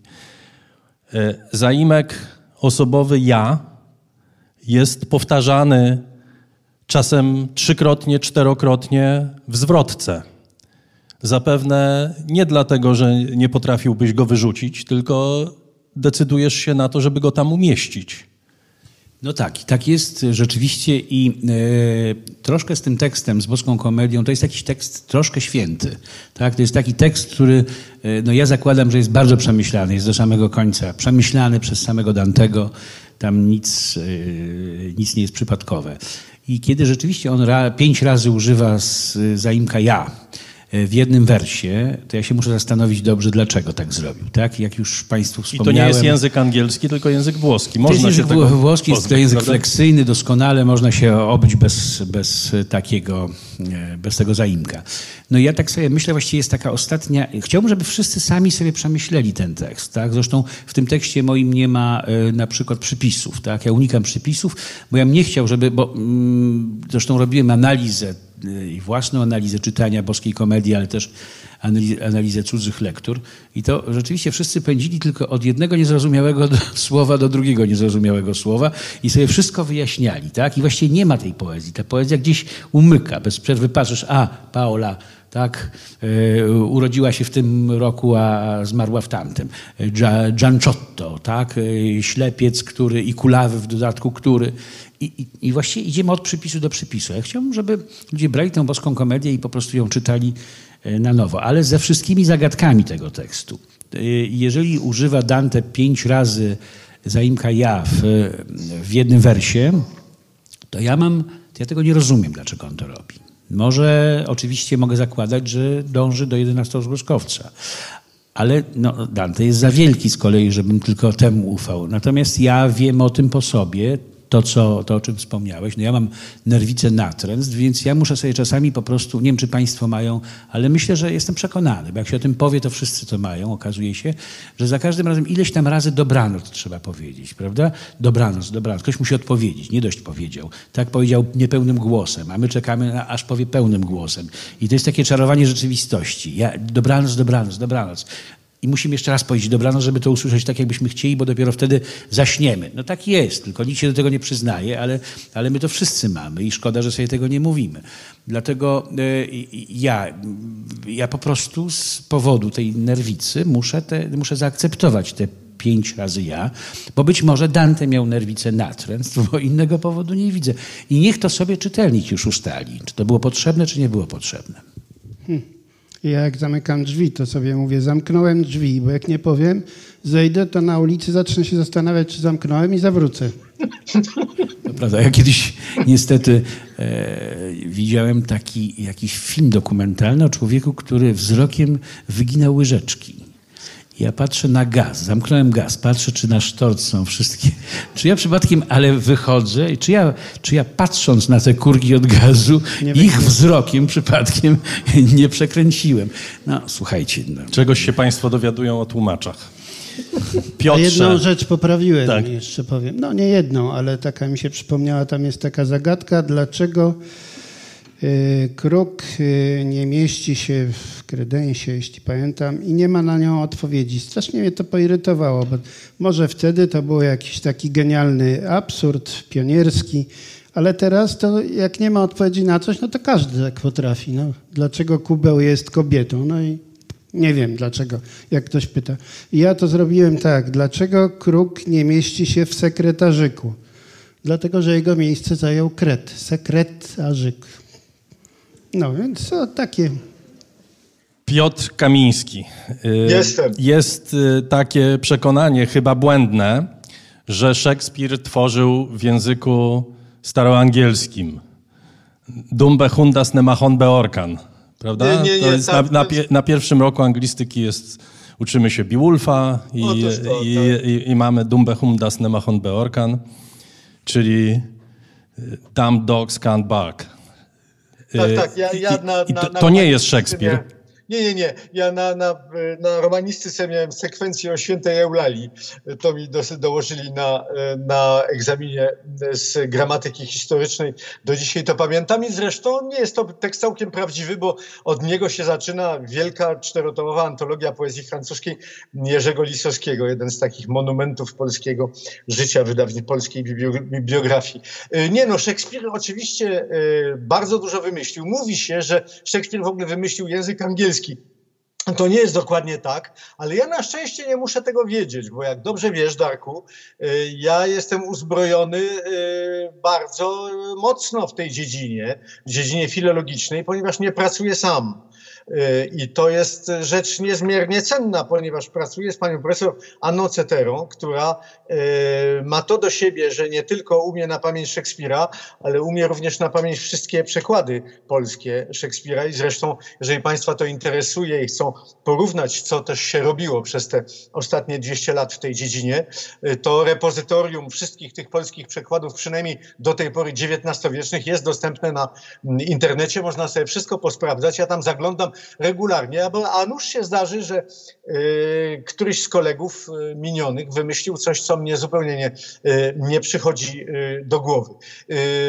Ja w ogóle uważam, generalnie rzecz biorąc, tłumaczenie za rodzaj takiego work in progress, to znaczy, że w tej dziedzinie można osiągnąć pewien postęp i dlatego nie ma powodu, żeby nie korzystać ze zdobyczy, z osiągnięć i z, przyznaję się do tego, zresztą za każdym razem, kiedy coś od moich dawnych kolegów sobie wypożyczam, czy właściwie konfiskuję, bo przecież nikt nie będzie ode mnie wymagał, żebym to kiedyś zwrócił. I zgodnie z tą filozofią zresztą zrobiłem wyłącznie dla rozrywki, jak się wkrótce okazało, taki rodzaj restauracji starego przekładu Cyda Corneja, który jest przekładem z XVII wieku, znaczy współczesnym oryginałowi. Zrobił go Morsztyn. Jest to przekład absolutnie genialny i, e, tylko, że w wielu miejscach, i to dotyczy nas wszystkich niestety, e, a już w Szekspirze to bardzo dobrze widać, e, i jak doskonale wie, studiując stare przekłady Dantego, jak dalece ten proces może się posunąć, że przekłady się starzeją niestety, ponieważ język się starzeje. I to jest stara anegdota o tym, że Anglicy mówią, że my to mamy szczęście, bo możemy sobie tego Szekspira przełożyć za każdym razem dla nowej generacji, a oni mają w kółko tego tego samego. I ten mój y, y, cyt odrestaurowany, mam wrażenie, że wygląda dzisiaj całkiem, całkiem fajnie. Myślę, coś w tym rodzaju miałem na myśli, kiedy mówiłem o, o, tym, o, tym, o tym restauratorze dzieł przeszłości, o których mówiła, mówiła Agata. Ja y, słów nie tworzę, Natomiast dwie rzeczy tutaj mogę dołożyć do tej rozmowy. Pierwsza, że próbuję wykorzystać cały język polski, jaki mam do dyspozycji. Skoro y, i to ten nowy, i ten stary, czasami budzi to, y, ponieważ jak powiedziałem, jest to tekst do grania na scenie, to znaczy do czytania właściwie to jest rodzaj takiego pasożytnictwa. To nie dla papieru było wymyślone. Mm, I to niektóre słowa okazuje się ku mojemu osłupieniu, budzą lekkie przerażenie y, w teatrach. Y, jedno z największych zdumień, takich osłupień, jakie przeżyłem w tej dziedzinie, kiedy mi powiedziano, że trzeba koniecznie zmienić słowo jejmość. Y, okazuje się, że innych takich słów też jest bardzo dużo, ale ja nie zamierzam z nich rezygnować. Jest tego y, polskiego dość przez te ostatnie kilkaset lat, żeby było z czego, z czego korzystać i to musi być język bardzo, bardzo bogaty. Po prostu Szekspir tego wymaga, mając to olśniewające, gigantyczne y, słownictwo. A druga sprawa to są te kalambury, o których wspomniał y, Grzegorz. Y, mianowicie ja z tego jestem bardzo niedobry, nie umiem tego robić, nie mam zupełnie tej łatwości. Ja ci pomogę jak chcesz. Dziękuję bardzo. Już jednego stróża z biczem nad głową może mi wystarczy, żeby jeszcze na... I ja po prostu rezygnuję z tego w znacznej mierze, ponieważ tych gier słów y, jest tu u Szekspira mnóstwo y, i zauważyłem z przykrością, ale to jest też kwestia y, związana z tym życiem scenicznym tych tekstów, że one po prostu nie bardzo funkcjonują, że to jest doskonale wygląda na papierze, kiedy można kilka razy się temu przyjrzeć i na przykład może się człowiekowi przyśnić w nocy, co to tak naprawdę znaczyło, choć za pierwszym razem wcale się do tego nie, do, nie, nie dodrapał. Yy, a na scenie wszystko musi być oczywiste od razu. I dlatego yy, staram się tego możliwie unikać. Czasami coś wyjdzie, czasami jakieś polskie słowo yy, przyda się, tak, można nim troszeczkę wyobracać, coś je dopieścić tak, żeby nagle zabrzmiało inaczej niż je znamy. Każdy z nas pewnie ma ten, niekoniecznie tylko te obsesje, o których mówił Jarek, ale i takie zjawisko, że nagle jakieś słowo ginie, y, traci swój sens. Wymawiamy je na głos kilkakrotnie i nagle okazuje się, że ono w jakimś momencie przestaje cokolwiek znaczyć, że jest tylko pustym, takim suchym, mm, szarym y, hałasem. I można słowu odebrać sens i przez kontekst nadać mu sens nowy. Mm, można w końcu, y, dowiódł tego Stanisław Lem, Mm, który stworzył jeden z najcudowniejszych e, nowotworów, neologizmów w języku polskim. Mianowicie wziął dwa słowa całkowicie niewinne i zrobił z nich tak zwane brzydkie słowo. Nie wiem, czy pamiętacie, mm, jak się nazywał pies elektrycerza. On się nazywał prądas. Jest to słowo niby na oko niewinna, jak mu się tak przyjrzeć, to bardzo jest ono y, y, nieprzyzwoite. Y, ja tego unikam. Trzeba po prostu dać aktorowi do mówienia ze sceny rzeczy, które będą natychmiast zrozumiałe. i tak długo dłubać w, tym, w tej polszczyźnie, żeby to zabrzmiało i żeby miało, miało sens. Podobną miałem sytuację, to Piotr, ale ja z tym walczę. To już było kilkanaście lat temu. Audycję prowadziliśmy z redaktorem Chojnackim i padło tam słowo kałamarz. Zadzwonił prezes ówczesny Polskiego Radia, żeby nie używać na antenie słów ogólnie niezrozumiałych. Więc tak do tej jejmości nawiązałem. Ale co mnie to... Ja mam taki stosunek, jak nie wiesz, co to jest jejmość, to sobie zajrzyj, no. Bo teraz się operuje 15 słowami, prawda? Więcej nie trzeba. A ja byłbym za tym, żeby jednak więcej tych słów było w użyciu. Od czegoś są książki. E, Grzegorz Wasowski, Piotr Kamiński, Jarosław Mikołajewski są z nami w noworocznym, pierwszym w 2022 roku raporcie o książkach, ale to nie jest tylko uczta literacka, również muzyczna. Zapraszamy więc Ale muzyków. zaraz, A, myśmy przecież załatwili niespodziankę dla Piotra, pamiętacie? Załatwiliśmy i ona będzie. Będzie? Tak. Ale kiedy? Proszę się niepoko- nie niepokoić, zaraz będzie. Aha, aha. Tak. O mamo. Piotrze, zaraz będziesz miał niespodziankę, ale je- jeszcze nie teraz. Panowie Dobrze. mają dużo do powiedzenia, więc nie jestem pewien, czy zdążymy dzisiaj, ale w razie co zastanie nas ranek. Aha, Ale dobra. pięknie się panów słucha.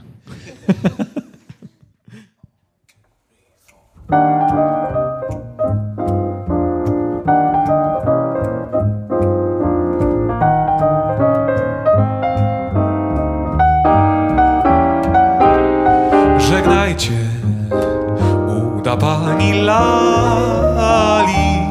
Na zachód patrząc i na wschód, ani w pobliżu, ani w dali, ja nie widziałem takich ud. Dlatego serce me się żali.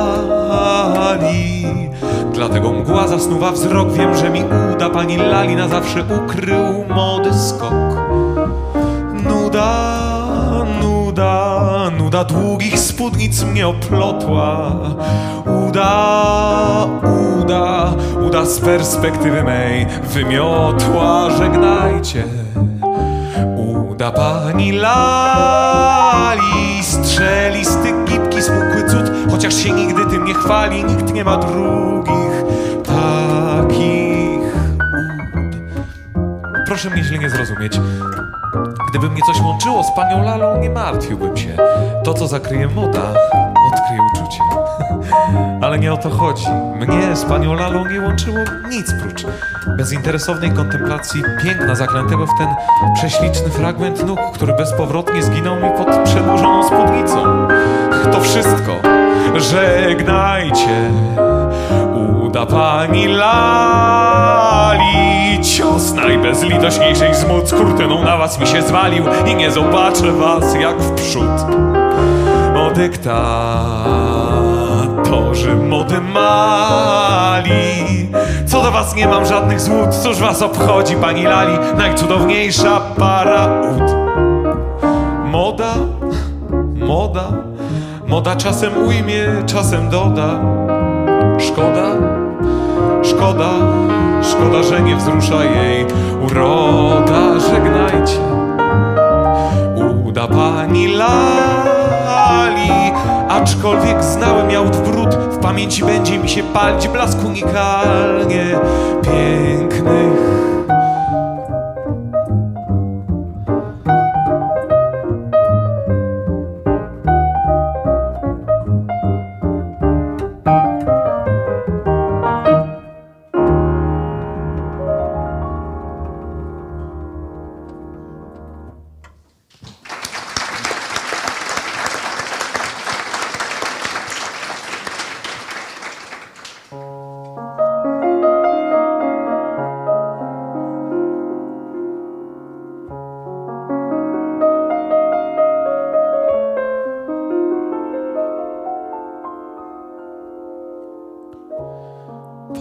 Ciebie razem z tą melodią, kwiat wraz z zapachem. Jej zapach pamięć wszystkich trosk mi odjął, schylił nad kwiatem. Gdy tej melodii mnie opływał strumień i Twoje ramię Tak chciałem wtedy Ciebie umieć, jak ją na pamięć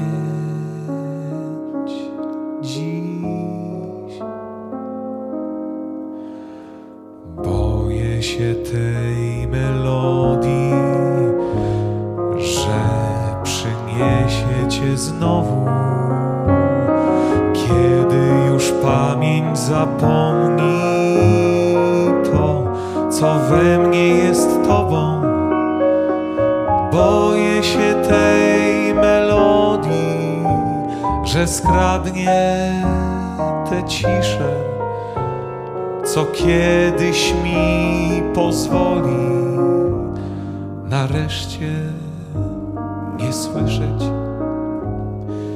dźwiękiem jej nagle dotknięty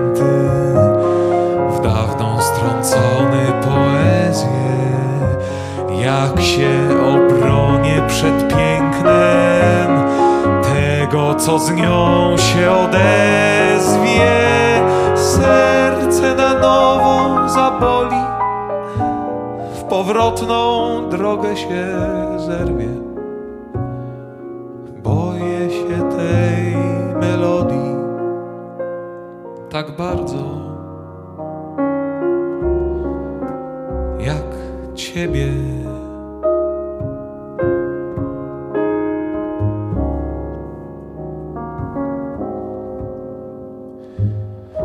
Jesteście dla mnie Ty wraz z tą melodią, smutku dwie barwy. Gdy jedna zgaśnie, na tęsknotę moją drugiej wystarczy.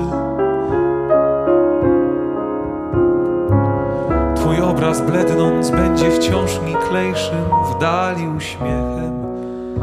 Melodia coraz wyraźniejszym, powrotnym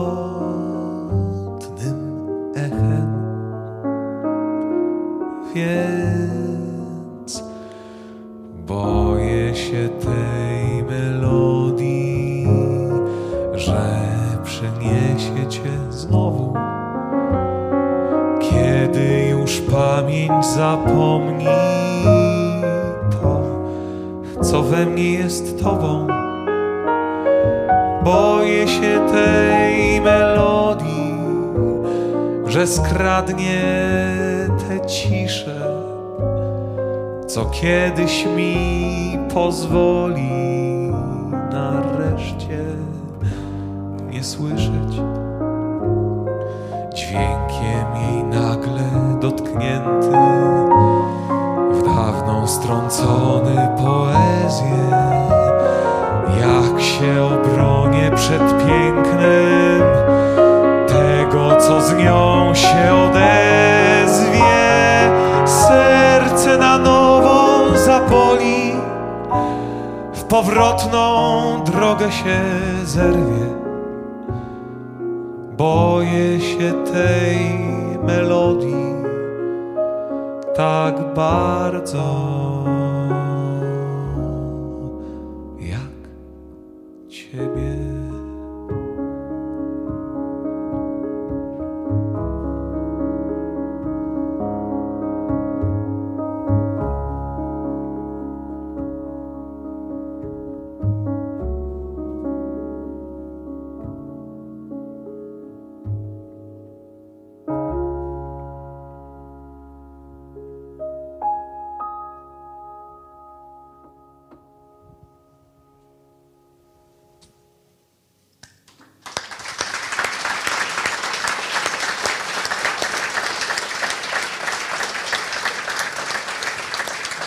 Bogdan Hołownia grał na fortepianie, Michał Jaros na kontrabasie, a Piotr Zubek zaśpiewał dla Państwa piosenki Żegnajcie uda Pani Lali oraz Boję się tej melodii. W obu przypadkach muzykę napisał Jerzy Wasowski, a słowa Jeremi Przybora. I tak od muzyki wracamy znów do literatury i do tego pytania, które Piotr Kamiński wywołał i które w ogóle gdzieś tam się przeplata w tych naszych rozmowach o wierność, zwaną być może lepiej e, lojalnością. No ale to pytanie takie trochę szekspirowskie, być czy nie być wiernym, być wiernym czy niewiernym tekstowi. I tutaj, e, jako że wywo wywołałam Szekspira, to do Piotra Kamińskiego chciałabym się zwrócić jako do pierwsze, pierw, pierwszego gościa z tym pytaniem.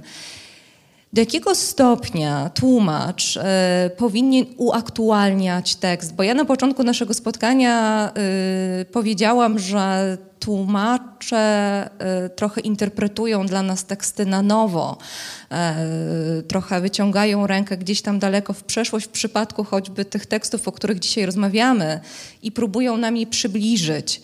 Ja nie wiem, czy tak jest, mam takie wrażenie, że często tak bywa, ale pytanie jest o te granice jak daleko można się posunąć w tym od y, takim, takim odskrobywaniu rdzy czasu z tekstów. E, czy lepiej zostawić trochę tajemnicy, czy lepiej troszeczkę pozostawić ten tekst i pozwolić mu oddychać swoim starszym powietrzem, czy raczej go uaktualniać, unowocześniać, żeby ten współczesny czytelnik zrozumiał wszystko tak, jak należy?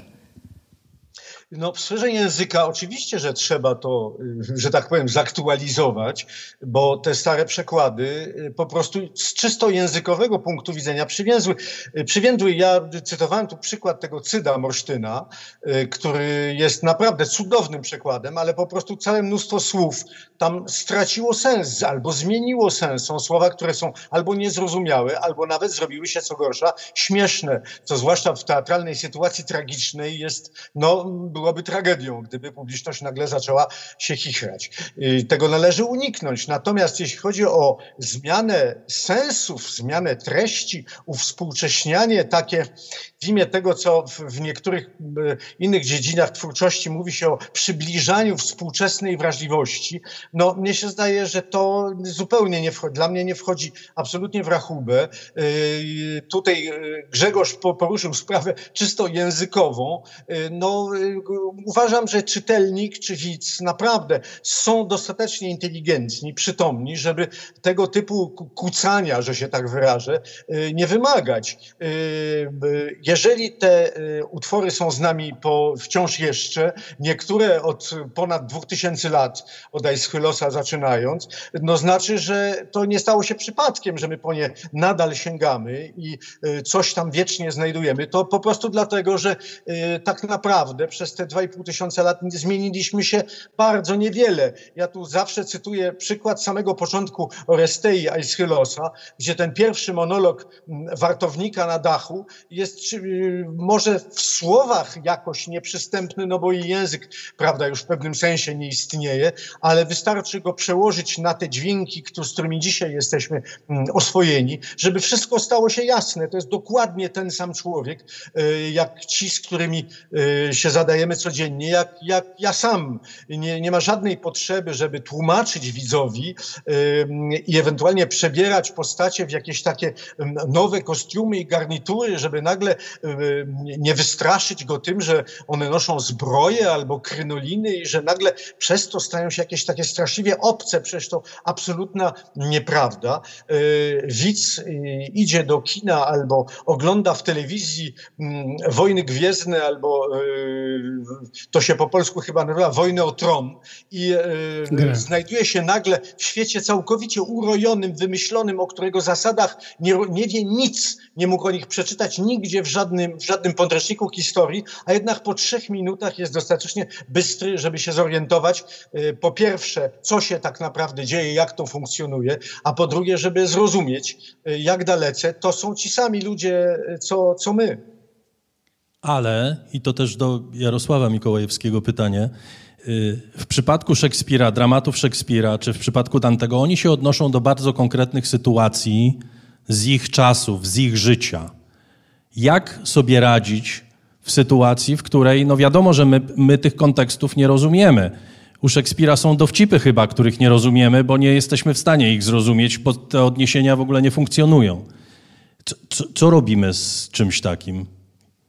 To Eliot napisał o Dantem, że Dante jest prosty, dlatego że obraz poetycki jest jasny. To znaczy w obrazie poetyckim wiadomo, że ktoś jest mordercą, że ktoś jest krzywdzicielem.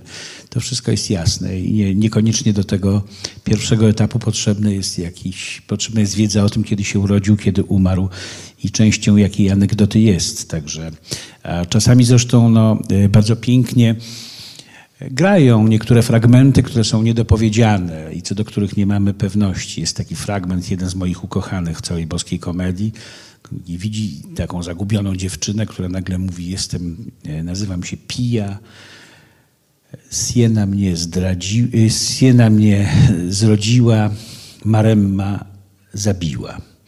Jest to taki duszek ulotny, taki fragment tego, co możemy nazwać poezją gnomiczną, którą znajdziemy właśnie u Safony. I są to takie duchy, których nie do końca możemy poznać, bo nie znamy jej za bardzo historii. Musimy szukać ewentualnie w praźródłach, ale niekoniecznie, bo te praźródła też nie są, wiadomo, są, nie, nie mogą być do końca sprawdzone, więc nie mogą być do końca wiarygodne.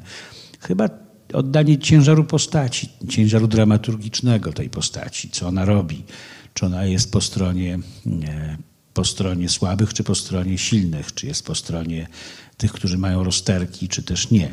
Wydaje mi się, że no, u, u, genialnych poetów tak to jest, że, że, to, że to wychodzi. I ta wyrazistość tej postaci jest chyba, e, jest chyba wystarczająca.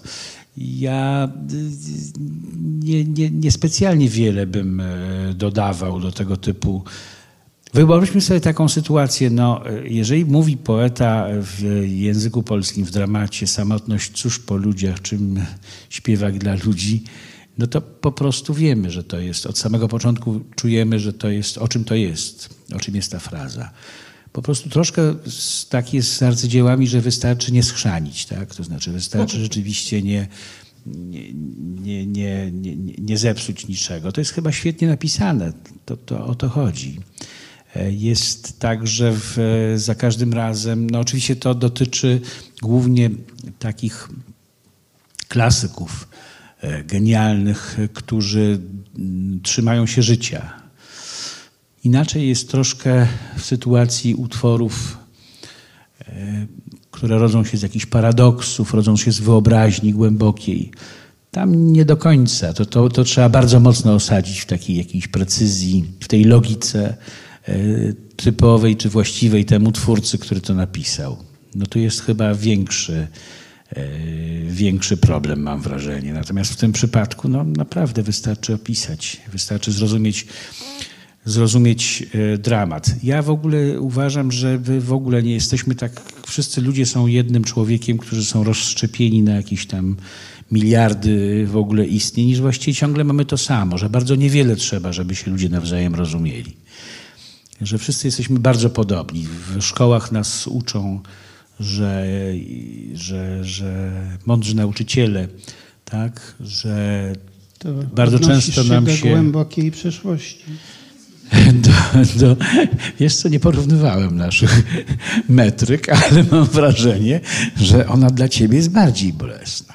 Słuchaj, natomiast, natomiast i że, że jest że mówią nam o, o, o tym, że nie jesteśmy jak te cielęta, tylko że jesteśmy tak indywidualistami, ale jeszcze bardziej, jeszcze mądrzejszym wynalazkiem jest to, że jesteśmy dokładnie tacy sami. Tak? Że powrót do tego, że jesteśmy tacy sami. No i w tych utworach jest coś takiego, w tych, w tych, u tych wielkich klasyków, że to, co mówi Piotr, to znaczy, że, że, że mamy po prostu te same sytuacje ludzkie, te same dylematy, rozterki, te same radości i mm, jest, jest jakaś radość z tego, że możemy je powtórzyć we własnym przekładzie. A pan dlatego właśnie zrezygnował z przypisu, żeby dać e, czytelnikowi możliwość takiego czytania intuicyjnego, czy też właśnie tej przyjemności, y, piękna tajemnicy związanego tak, z tekstem. to znaczy ja lubię poezję trudną. Ja uważam, że myśmy stracili troszkę taki trud czytania poezji trudnej. Ja uwielbiam to. To znaczy lubię dostać e, dostać tekst bardzo trudny, nie rozszyfrowany i lubię ufać, że, że ten wysiłek się opłaci. I lubię do tego dochodzić. Wydaje mi się, że y, Boska Komedia jest taką książką, przy której można się spotkać, pójść z przyjacielem, z przyjaciółką do parku i, i czytać. I wydaje mi się, że to jest możliwe. Natomiast najbardziej nudną rzeczą jest grzebanie w przypisach, ale to nie chodzi o to, że grzebanie w przypisach jest w ogóle samo w sobie nudne, bo niektórzy uważają w ogóle, że przypisy to jest najciekawsza część książki, tak? No ale to jest najciekawsza część nudnej książki, to owszem, to jest pierwsza rzecz, ale dwa, to jest tak, że to jest, że to, że to nie jest poezja wtedy. To jest, to jest po prostu dowiadywanie się. To jest niestety to, o czym, na co narzekał e, Bojżeleński. To jest no, takie, e, nie może być czytanie poezji wiecznym liceum ogólnokształcącym po prostu. Tak? To nie jest to, że my czytamy po to, żeby zrozumieć, żeby koniecznie zinterpretować. Tylko nie możemy stracić tego dotyku prawdziwej sztuki, naprawdę, takiego prawdziwego, autentycznego wzruszenia, tak, pokonania jakiegoś problemu. Tak, chyba wydawało mi się, że to jest opłacalne, żeby się zmierzyć z jakimś kłopotem, z, jakimś, z jakąś trudnością. Niczego postanowiłem nie ułatwiać czytelnikom. Nawet cytaty łacińskie pozostawiłem po łacinie, te wszystkie antyfony. No to już obrzydliwe z twojej strony. Chociaż ja miałem łacinę w szkole akurat. No widzisz, dla ciebie. Skoro jesteśmy przy rozszyfrowywaniu, to proponuję, żebyśmy yy, rozszyfrowali pewną piosenkę. Zapraszam zespół. I to jest czasowej niespodzianki yy, dla Piotra Kamińskiego. No, no. Taki moment, kiedy dla ułatwienia powiem Państwu, że Jerzy Wasowski nie napisał muzyki do tego utworu, a Jeremi Przybora nie napisał słów. Proszę posłuchać. Ani też nie stworzył tej piosenki ten, który jest znany z jej wykonania. Jeszcze dodam. To prawda, tak. Czyli zagadka.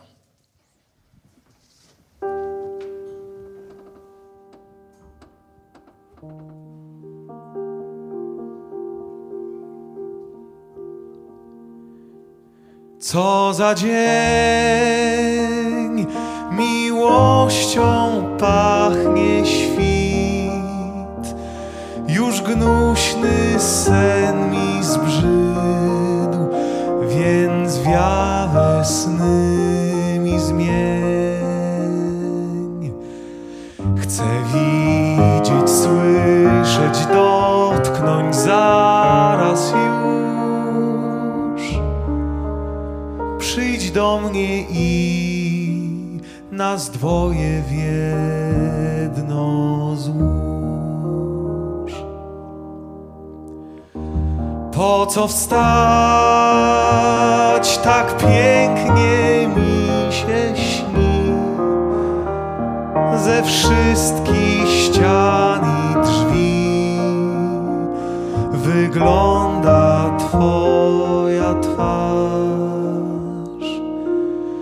więc do niej wzdycham, płaczę, wołam, ach, i co się we łzach. Tak bym chciał, by Amor, lotny Bóg, jej serce przeszyć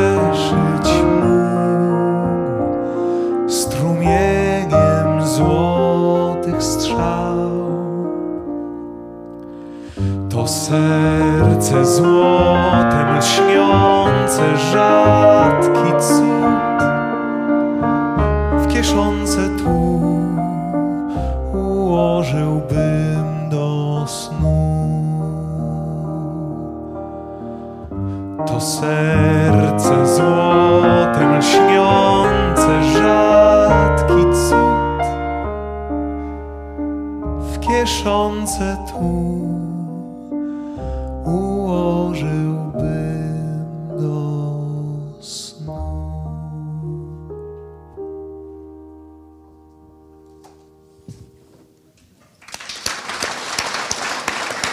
Piotr Zubek, Bogdan Hołownia, Michał Jaros. Proszę Państwa, słowa do tej piosenki napisał człowiek, który twierdzi, że nigdy w życiu nie napisał wiersza. Jeżeli to nie jest poezja, to co nią jest? Oczywiście Piotr Kamiński jest autorem słów. A muzyki John Dowland.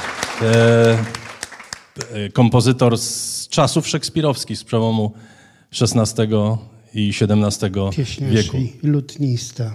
genialny lutnista i to jest paradoks wielki, bo panowie pracowali dokładnie w tym samym momencie i nie ma ani jednej nuty Dolanda u Szekspira, ani jednego słowa Szekspira u Dolanda. Jakoś nie skrzyżowali się nigdy. Zresztą ja uczciwie powiem, że to nie jest mój tekst, to jest przekład y, oryginału. Y, ten oryginał, panowie wspomnieli o tym, nagrał między innymi Sting, bo między innymi piosenkami, bo to są y, Dolanda pieśni do tekstów nieznanych autorów. Podejrzewa się, że y, on sam kilka z tych tekstów napisał, ale nie wiadomo dokładnie, jak to z tym, z tym było. Także to jest jednak bardzo bliskie tego, co, co Dowland wymyślił, bo mm, ja tak zupełnie z kapelusza to, to nie potrafię. To jest bardzo piękna rzecz i tych y, y, pieśni jest tyle, że po prostu skusiło mnie to, żeby raz spróbować zrobić to wprost, ponieważ jak tłumaczę Szekspira, tam jest mnóstwo piosenek, jak wiadomo. Jest tego bardzo dużo. Y, Kilku kompozytorów współczesnych pisało do tego muzykę. Wiele z tych oryginalnych muzyk się zachowało. Ja wszędzie tam, gdzie taka muzyka się zachowała, staram się e, przekładać e, to na polski dokładnie tak, żeby właśnie z tą muzyką można było tego e, śpiewać. No widzicie Państwo, jakiego stopnia moja no, obsesja wierności sięga, jak dalece.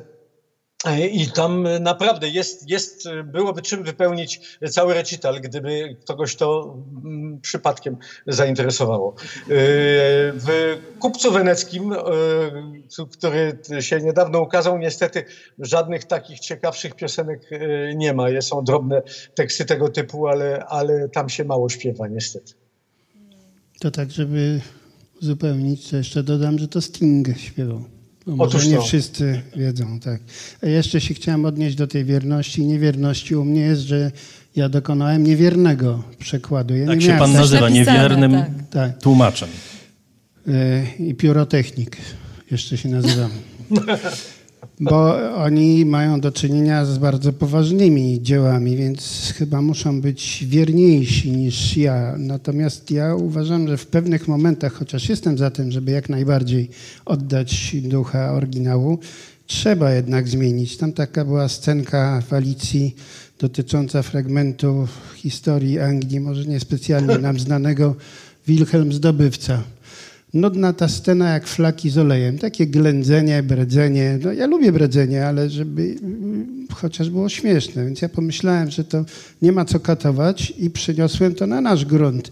I pomieszałem tam Wita Stwosza, Matejkę, Jagiełłę i zrobiłem jakąś taką całą scenkę, myśląc, że może takie nasze polskie bredzenie będzie bliższe od bredzenia obcego. No to tyle mniej więcej. I rzeczywiście jest, nie, jest bliższe. I czy to jest, Piotrze, czy to jest, y, zwłaszcza jeśli chodzi o dramat, bo y, w dramacie również chodzi o to, żebyśmy rozumieli jednak, co się do nas mówi, prawda? To znaczy, to co Jarosław mówił wcześniej, poezja poezją, ale dobrze by było, żebyśmy śledzili y, bieg wydarzeń, na przykład u Szekspira, prawda? Myślę, że wielu z Państwa, ja, ja z pewnością miałem tak wielokrotnie, że na sztukach Szekspira odpływałem. Że bardzo trudno jest y, poradzić sobie ze sztuką trzygodzinną czy czterogodzinną i nie y, i sprostać jakby mm, y, temu słowu przez, przez cały czas. Więc zadaniem tłumacza jest również to, żeby przytrzymać uwagę słuchacza, jak, jak odnosimy się do kontekstów, czy jak odnosimy się do historii z XVI czy XVII wieku, o których nie mamy pojęcia. Nie jest to możliwe. Prawda? Czy w jaki sposób sobie z takim czymś radzimy, Piotrek? No przede Pan, wszystkim... pan Grzegorz wydaje- mówi, że zmienia Wilhelma Zdobywcę na Jagiełłę i już wiemy, o co chodzi. Y, Tutaj nie, no y, oczywiście w, w sztukach historycznych, znaczy w tych kronikach tak zwanych słynnych, to jest cała, cała ta Henriada y, z Ryszardami też w środku, y, nie da się y, w ten sposób przetłumaczyć. No nie mogę przełożyć niestety y, Henryka IV na Władysława Jagiełłę. To by było No dosyć nie możesz, bo to ja już zrobiłem. Otóż to, więc to, to by było dosyć śmieszne. Dlatego zresztą te sztuki, mimo że są to w kilku przypadkach absolutne arcydzieła spośród największych Szekspira, Szekspira tak kiepsko wychodzą na, na polskiej scenie albo się pojawiają wyjątkowo rzadko, ponieważ tutaj jest dużo tych odnośników historycznych, ale na szczęście, i to jest to pytanie główne, które zawsze należy zadać przy Szekspirze, gdzie mianowicie jest Szekspir? I ja niestety często słyszę takie mm, wypowiedzi, z których by wynikało, że autorzy ich sądzą, że Szekspir jest w tych anegdotkach, w tych historyjkach, o tym, że właśnie Murzyn udusił białą żonę, że to w ogóle... Przy czym te historyjki Szekspir czerpiał albo z kronik historycznych, albo z nowel e, włoskich e, i tak naprawdę te wszystkie opowieści wcale do niego nie należą. E, to nie on je wymyślił. Nie to, co Szekspir opowiada, nas powinno interesować, tak jak nie, nie mitologia grecka nas interesuje u Sofoklesa czy u Aeschylosa, tylko w jaki sposób to zostało powiedziane zostało powiedziane tak, że nagle mamy poczucie, jak to kiedyś ktoś mądrze powiedział, że przeszłość to dzisiaj tylko troszeczkę dalej, że to się stało przed chwilą, że to się dzieje teraz, że idziemy do teatru i nagle to, co robi Henryk V po Dazincourt, jest naszą sprawą, naszą historią. Ci ludzie mówią o sobie, o swoich strachach, o swoich interesach, o swoich emocjach i ważne jest słowo, które to opisuje. W tym jest Szekspir, tam jest Szekspir. Nie wyobrażam sobie sytuacji, w której mm, można by tego nie zrozumieć. Przy czym oczywiście teatr tutaj y, stwarza dodatkową trudność, mianowicie aktor musi być zrozumiały. To oznacza, że ten tekst należy ze sceny przede wszystkim usłyszeć, żeby był słyszalny, już jeszcze w szóstym, siódmym, ósmym rzędzie, co nie zawsze w dzisiejszych czasach jest niestety regułą.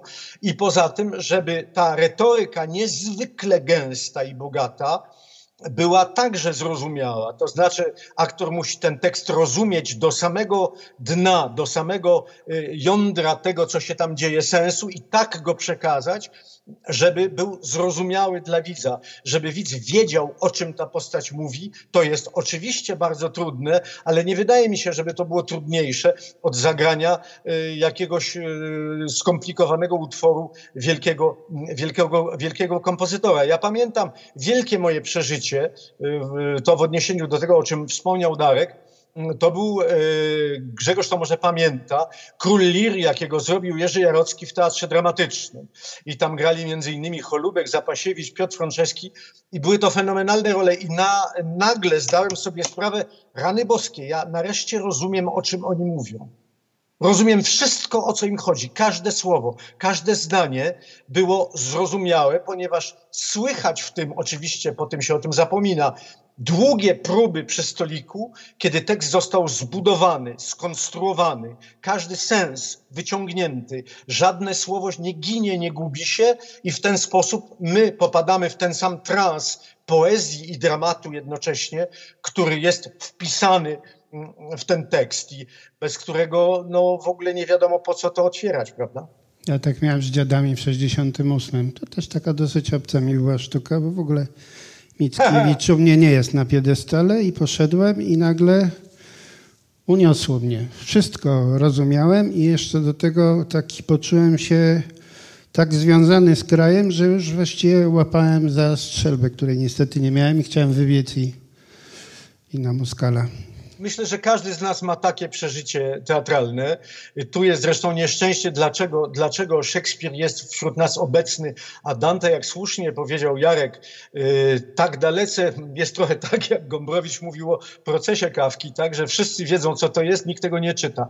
Yy, że jakoś jest znacznie mniej obecny, mimo że ma przekłady i teraz ma, ma nowy, ale po prostu no, nie można go zagrać na scenie. To nie tak yy, funkcjonuje nie budzi się na nowo za każdym razem, kiedy ktoś wychodzi na scenę i mówi go tak, jak go powiedzieć, powiedzieć powinien. Hmm. Dobrze, że e, na koniec, e, bo niestety już czas skończyć pomału nasze spotkanie. Dobrze, że na koniec pojawił się ten wątek przeżycia, bo na koniec chciałam panów zapytać, Trochę tak intymnie, co to znaczy nawiązywać taką, chyba tak mi się wydaje, może się mylę, ale wydaje mi się, że jednak dość intymną relację z autorem.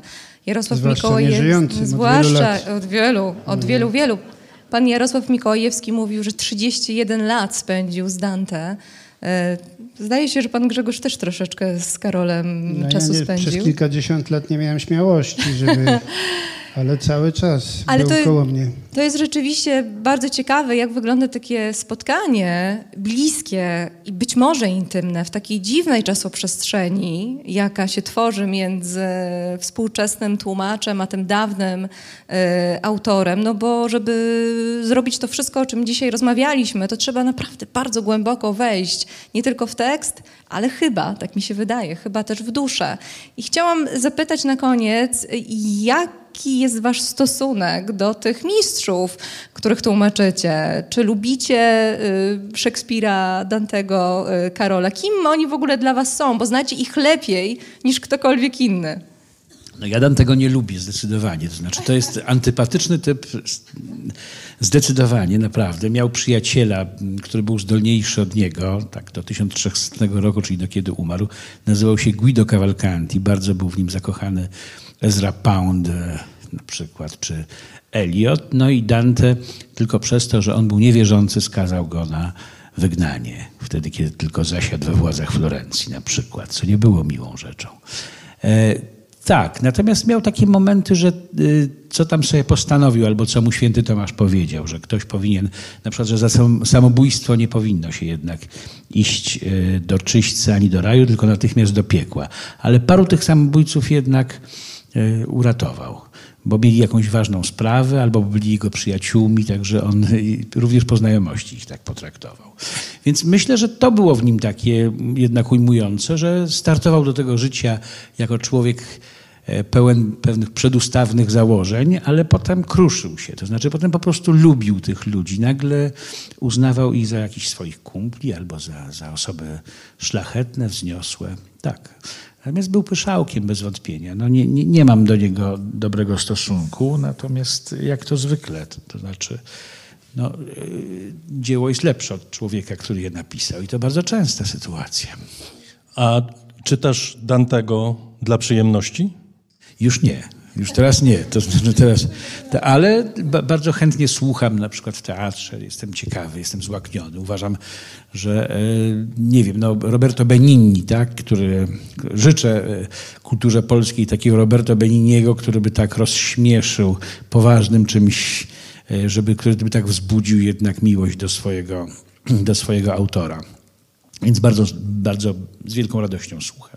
Słucham, zagłębiam się w tych, w sposobie mówienia, ale to też jest taka inna troszkę sytuacja i ta asymetria kulturowa. Otóż Benini mówił, że, mówi, że, ma matkę, że miał matkę analfabetkę, która znała dwa dzieła na pamięć bo to były jej podwórzowe dzieła. I to był Pinokio Collodiego i to, był, to była Boska Komedia Dantego. No więc troszkę u nas z tym byłoby trudniej, aczkolwiek pewnie no, są ludzie. Pamiętamy wujków oszalałych na punkcie pana Tadeusza, tak, którzy znali pana Tadeusza na pamięć, na przykład, tak, babcie albo, albo krzyżaków. Tak. Ja znam na przykład takiego człowieka, który zna i pana Tadeusza na pamięć i, i, i, i, i, i, i, i miejsca. Potop. To jest Jerzy Bralczyk. Kochany Jerzy Bralczyk, który zna te dwa utwory na pamięć. Tak. Ja nie jestem w stanie opanować nawet tego, co sam napisałem, jakiegoś piosenki. Bo to tylko rosyjscy poeci są w stanie zapamiętać, wiesz, naprawdę. Specjalnie piszą wiersze rymowane w dalszym ciągu, żeby je zapamiętać. Ja nie mam jakiegoś specjalnego stosunku do Karola. Znaczy jak zacząłem o nim czytać, to może tak troszkę nabrałem niechęci, że on te małe dziewczynki lubił, ale z drugiej strony czy to na pewno prawda? Tak powiedzieli, może tak, może nie. To, także raczej się na jego dziele skupiałem, a nie na nim samym. No i śmiesznie może taka analogia do mojego taty, bo on przecież marzył o tym, żeby być znanym z dzieł matematycznych Karol, a w końcu zasłynął jako autor nieistotnej chyba dla niego książeczki. A mój tata też był bardzo uzdolniony matematycznie i jedyne, co go interesowało, to właśnie matematyka, fizyka, dalsze studia e, politechniczne, a skupił się na, na muzyce, bo jakoś tak mu wyszło, że to najmniej uciążliwy sposób zarabiania na życie. No więc to tyle. Piotrze? Ja przynajmniej nie mam problemów z życiorysem Williama Shakespeare'a, bo bardzo niewiele y, na jego temat wiadomo. On nie istniał, także- jak wiadomo. Y, Tak, no, tak, tylko to zupełnie inny facet noszący przypadkiem to samo nazwisko. Tak. Yy, W związku z tym nie, nie, nie, popadnę w, w te obsesje y, biograficzne, które tak nas dręczą dzisiaj, że wszystko musi być autobiografią. Szekspira się raczej y, robi w drugą stronę, to znaczy z jego sztuk próbuje się zbudować mu jakiś życiorys. Zwykle to z życiorysu robi się człowiekowi sens y, jego dzieł. Y, To jest mój stróż, y, mój y, przyjaciel i mój wróg. Y, Znęca się nade mną nieustannie. Y, Obok jeszcze jest pani profesor Anna Cetera, która się też z, nade mną znęca. Także to męka jest wszystko razem. Ale kiedy coś wyjdzie, kiedy nagle zapali się w głowie y, odpowiedź na to pytanie, na, na, na odpowiedź na tę łamigłówkę, to jest niezwykle miło. Ja dodam, jeśli państwo pozwolą, y, pro domo sua, że ten kupiec wenecki, który został właśnie wznowiony w wydawnictwie Uniwersytetu Warszawskiego, to wskrzesza serię, która zmarła y, śmiercią niestety nienaturalną, tylko mm, w pewnym sensie zamordowana przez poprzedniego wydawcę i y, można mieć nadzieję, że następne tytuły w tej serii ukażą się już w tym roku. Y, Dwa wznowienia, dwie nowości są przewidziane. Mam nadzieję, że do tego dojdzie, bo po sześciu latach przerwy bardzo jesteśmy zgłodniali tego, tych okładek i tego, tego papieru, który w końcu okazuje się jednak bezcenny. Ja słyszałem, że Szekspir to podobno jest pseudonim Lenina. No ale nie wiem, to nie było potwierdzenia. Ale to, to jest Jak możliwe. ktoś jeszcze słyszał o tym? Nie wiem. Tylu, tyle mu już y, przy, przypisywano prawdziwych autorów tym dziełom, że właściwie dlaczego nie Włodzimierz Ilicz? Wszystko jest możliwe w tej dziedzinie. Skoro, y, Piotrze, wspomniałeś o nowych, starych, y, świeżych y, produkcjach i, i, i wydawnictwach, to ja tylko chciałem Państwa zaprosić ciągle na naszej stronie, na naszym y, kanale, na moim kanale YouTube'owym jest do obejrzenia Henryk V y, w tłumaczeniu Piotra Kamińskiego.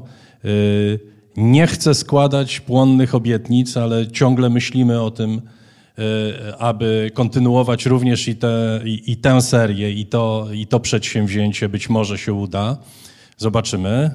Ja bym się nie opierał, żeby bankrutować. Tak dobrze idzie. E, No, zobaczymy. Zobaczymy, zobaczymy. E, ma- Mam nadzieję, że nie będziemy musieli bankrutować. Zobaczymy. E, Zbliżamy się do końca. Zbliżamy To jeszcze nie jest koniec jednak. Ale ponieważ ten koniec e, nieuchronnie się zbliża, przynajmniej tego spotkania, to zakończmy to w sposób, no jak na karnawał przystało, muzycznie. Na scenę zapraszam ponownie zespół Bogdan Hołownia, fortepian, Michał Jaros, kontrabas i Piotr Zubek, śpiew.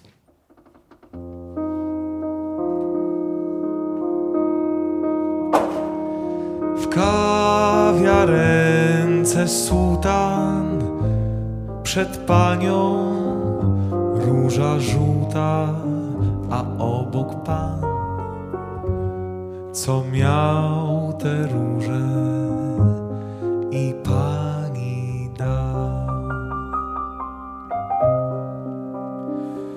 Pajączek wyszedł z róży, bo zapach go odurzył. Pijany jakby krzynkę szedł, snując pajęczynkę, co im związała ręce.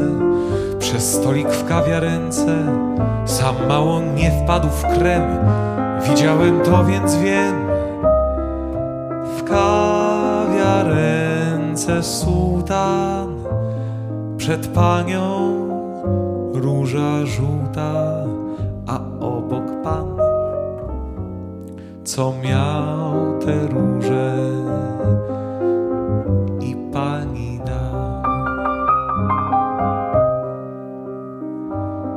już ten pan i pani zostali w tej kawiarni, bo gdyby nie zostali, to by tę nić zerwali na kształt anioła stróża. Właściciel ich odkurza, jeść daje im i pić. I tak powinno być, że w kawiarence sułtan przed panią róża żółta, obok Pan, co miał te róże i Pani dał. Gdy kiedyś przy księżycu iść będziesz tą ulicą, gdzie kawiarenka sułtan, wstąp choć na chwili pół tam, zobaczyć czy ta pani z tym panem wciąż ci sami, sto innych spraw masz, lecz to też jest ważna rzecz.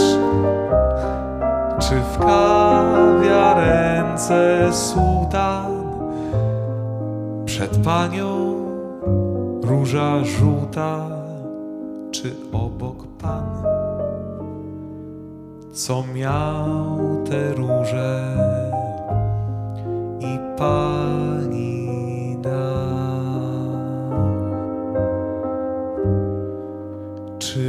Czy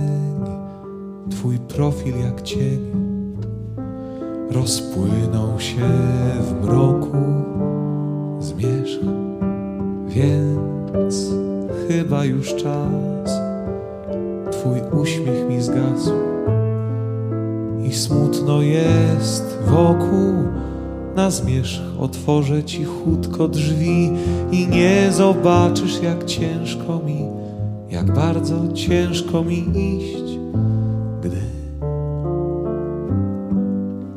zmierzch twą zakrył mi twarz i nie wiem, czy masz w oczach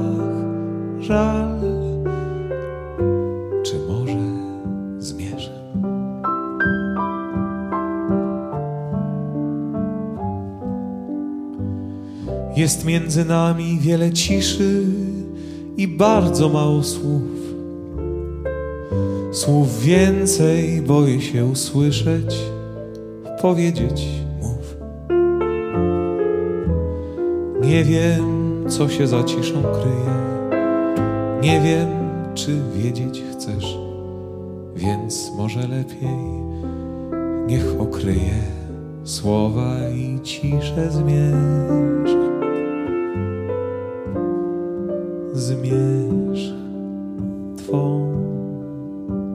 Zakrył mi twarz. I nie wiem, czy masz w oczach żal,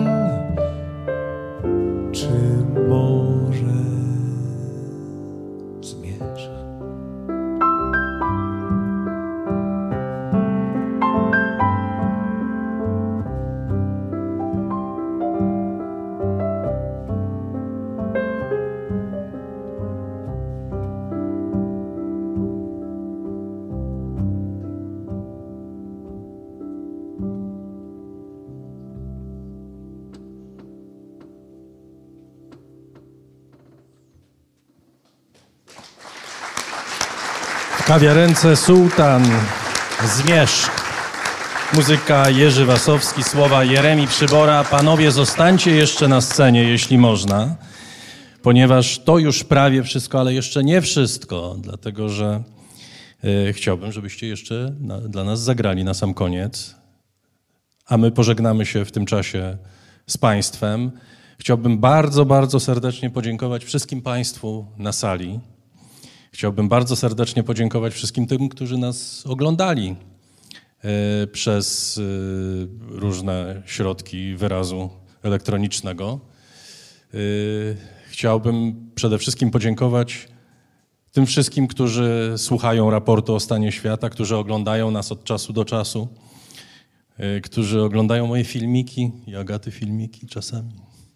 Y, chciałbym dziś przede wszystkim podziękować naszym gościom. Chcieliśmy bardzo serdecznie podziękować naszym wspaniałym gościom. E, w Paryżu przez cały czas e, z nami był Piotr Kamiński, krytyk muzyczny, dziennikarz, ale dziś przede wszystkim tłumacz. E, Grzegorz Wasowski, pisarz, radiowiec, satyryk, tłumacz, rzecz jasna. I Jarosław Mikołajewski, poeta, reporter i tłumacz, oczywiście. A z nami ciągle zespół. Ja tylko chciałem Państwu y, przypomnieć, bo pewnie zauważyliście, że tutaj zaraz koło naszego baneru są krówki, raportowe krówki. No, Bardzo się cieszę, że y, zostawili je sobie Państwo na y, koniec wieczoru, że nie, słysza, No, nie słyszeliśmy mlaskania. Że nie słyszeliśmy mlaskania jednak, tak? Słyszeliśmy czy nie? Nie Nie słyszeliśmy. słyszałem. Więc bardzo proszę się częstować. Krówki są dla Państwa. Zostawiamy Państwa w towarzystwie wspaniałego zespołu Bogdan Hołownia, Piotr Zubek, Michał Jaros. Dziękujemy bardzo i do usłyszenia. Do usłyszenia.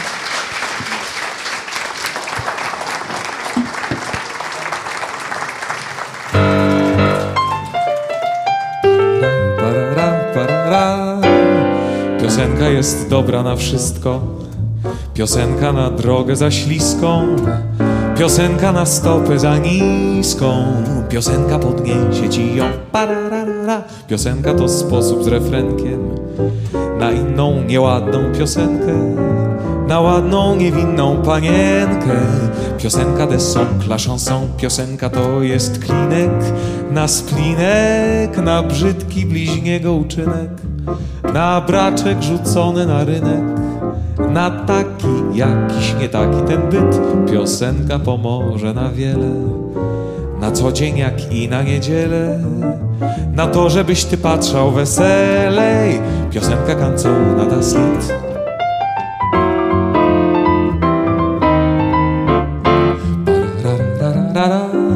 Po to wiążą słowo z dźwiękiem Kompozytor i ten drugi. Żebyś nie był bez piosenki Żebyś nigdy jej nie zgubił.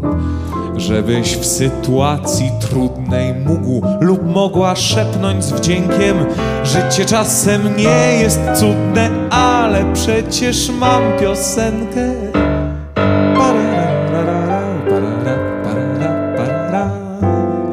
Piosenka jest dobra na wszystko. Piosenka na drogę za śliską Piosenka na stopę za niską. Piosenka podniesie ci ją pararara. Piosenka to sposób z refrenkiem Na inną nieładną piosenkę Na ładną niewinną panienkę. Piosenka de son, la Piosenka to jest klinek na splinek, na brzydki bliźniego uczynek, na braczek rzucony na rynek, na taki jakiś nie taki ten byt, piosenka pomoże na wiele. Na co dzień jak i na niedzielę, na to, żebyś ty patrzał weselej, jej słowa, melodia i rytm.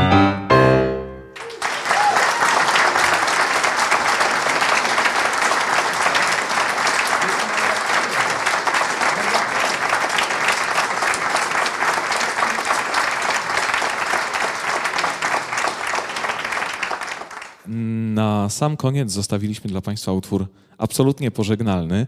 E, Artur Andrus wymyślił kiedyś e, taką, taką krótką rymowankę na pożegnanie. E, Biegnie biała łania, biegnie do jelenia. Nie chcę Was wyganiać, ale do widzenia. I my się pożegnamy może nie tak dosłownie, ale także piosenką wyjazdową. Posłuchajcie Państwo.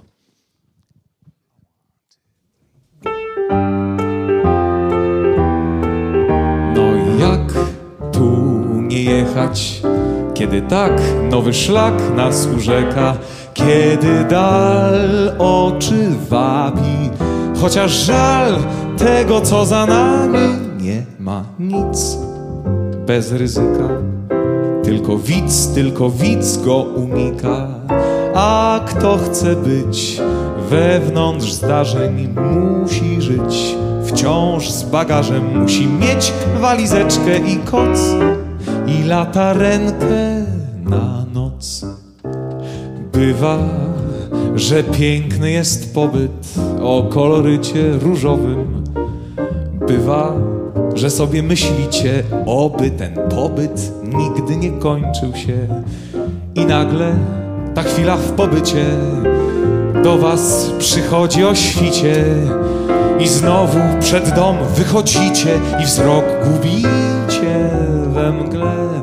No bo jak tu nie jechać, kiedy tak nowy szlak nas urzeka, kiedy dal oczy wabi, chociaż żal tego, co za nami, nie ma nic bez ryzyka.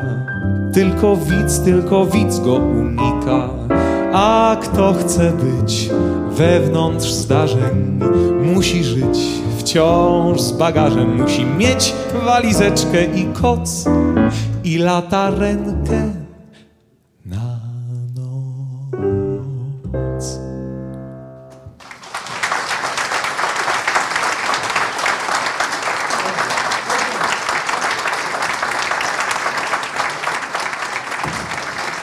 styczniowy raport o książkach. Wydarzenie w Promie Kultury na Saskiej Kępie zostało zorganizowane we współpracy z Fundacją Wasowskich.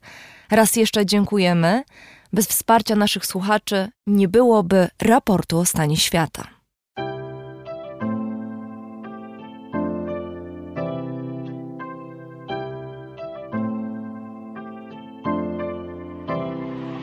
Raport o stanie świata od marca 2020 roku rozwija się dzięki Państwa zaangażowaniu i szczodrości. To dzięki Wam możemy opowiadać o świecie przy pomocy dźwięków. Dzięki Wam ten program jest przygotowywany w profesjonalny sposób z zachowaniem najwyższej jakości, bo na nią właśnie zasługują słuchacze raportu o stanie świata. Z serca dziękuję wszystkim Państwu za wpłaty. Wasza hojność jest dla mnie ogromnym zobowiązaniem. Zbiórka na patronite.pl ciągle trwa, zachęcam do udziału. Najhojniejsi patroni raportu o stanie świata to Aureus, leasing, kredyt, ubezpieczenia, księgowość. Sprawdź nas na www.aureus.pl. Hotel Bania Termal Iski, oferujący pakiety zimowe z basenami termalnymi. Biblioteczka Net, książkowy abonament. Co miesiąc prosto do domu. Bierzesz i czytasz. Firma doradcza Crido. Handyhand.pl Zapewnimy nadzór nad Twoją budową, sprawdzimy stan techniczny lokalu przed zakupem lub odbierzemy go od dewelopera. Sebastian Kazek, EduNavigator, szkolenia z pierwszej pomocy. Centrum Roślin Doniczkowych Ładne Kwiatki Tomaszewski w Warszawie tomaszewski.pl Razem w przyszłość. Polsko-Japońska Akademia Technik Komputerowych Warszawa, Gdańsk, Bytom. Firma Prosper z Sosnowca, hurtownia elektroenergetyczna i właściciel marki Czystuś. Firma Venterm z Niepołomic, generalny wykonawca instalacji sanitarnych i odnawialnych źródeł energii. Catering dietetyczny Lightbox, oferujący dietę pudełkową z wyborem potraw z różnych kuchni świata. Michał Małkiewicz. Firma Software Mill. Od zawsze zdalni programują dla całego świata. Dom wydawniczy Muza, bo świat nie jest nam obojętny. Uber. Myślimy globalnie, działamy lokalnie. A także firma Ampio Smart Home. BIMV.pl. Kursy online dla inżynierów. CIO Net and Digital Excellence. Łączymy ludzi i idee. Grupa brokerska CRB. Ubezpieczenie należności dla Twojej firmy. Bezpłatne porównanie ofert www.grupacrb.pl. Mariusz Drużyński. Salony meblowe Faster, Zełku i Białego Stoku wspierają piękne wnętrza. Agata Fischer. Galmet. Polskie pompy ciepła. Marek Jerzewski. JMP. Z miłości do sportu, z najlepszych tkanin w sercu Podhala szyjemy dla Was porządną odzież. Palarnia kawy La Cafo z Augustowa. LSB Data. Dedykowane aplikacje internetowe dla biznesu. Masz pomysł? Zrealizujemy go. lsbdata.com Gosia i Michał Kowalczewscy. Alan Meller. Aplikacja Moja Gazetka. Polska proekologiczna aplikacja zakupowa z gazetkami promocyjnymi i nie tylko. Moja Gazetka. Kupuj mądrze. Paweł Nowy Nowak. Wydawnictwo SQN. Więcej niż książka. www.wsqn.pl Drukarnia cyfrowa totem.com.pl Dla nas książka zasługuje na najwyższą jakość. Fundacja Wasowskich, opiekująca się spuścizną Jerzego Wasowskiego i wydawca książek Grzegorza Wasowskiego. Szczegóły na wasowscy.com. Wayman, oprogramowanie wspomagające firmy inżynieryjne w zarządzaniu projektami, stworzone przez polskich inżynierów dla sektora projektowego. www.wayman Software. Dziękuję bardzo. To dzięki Państwu mamy raport o stanie świata.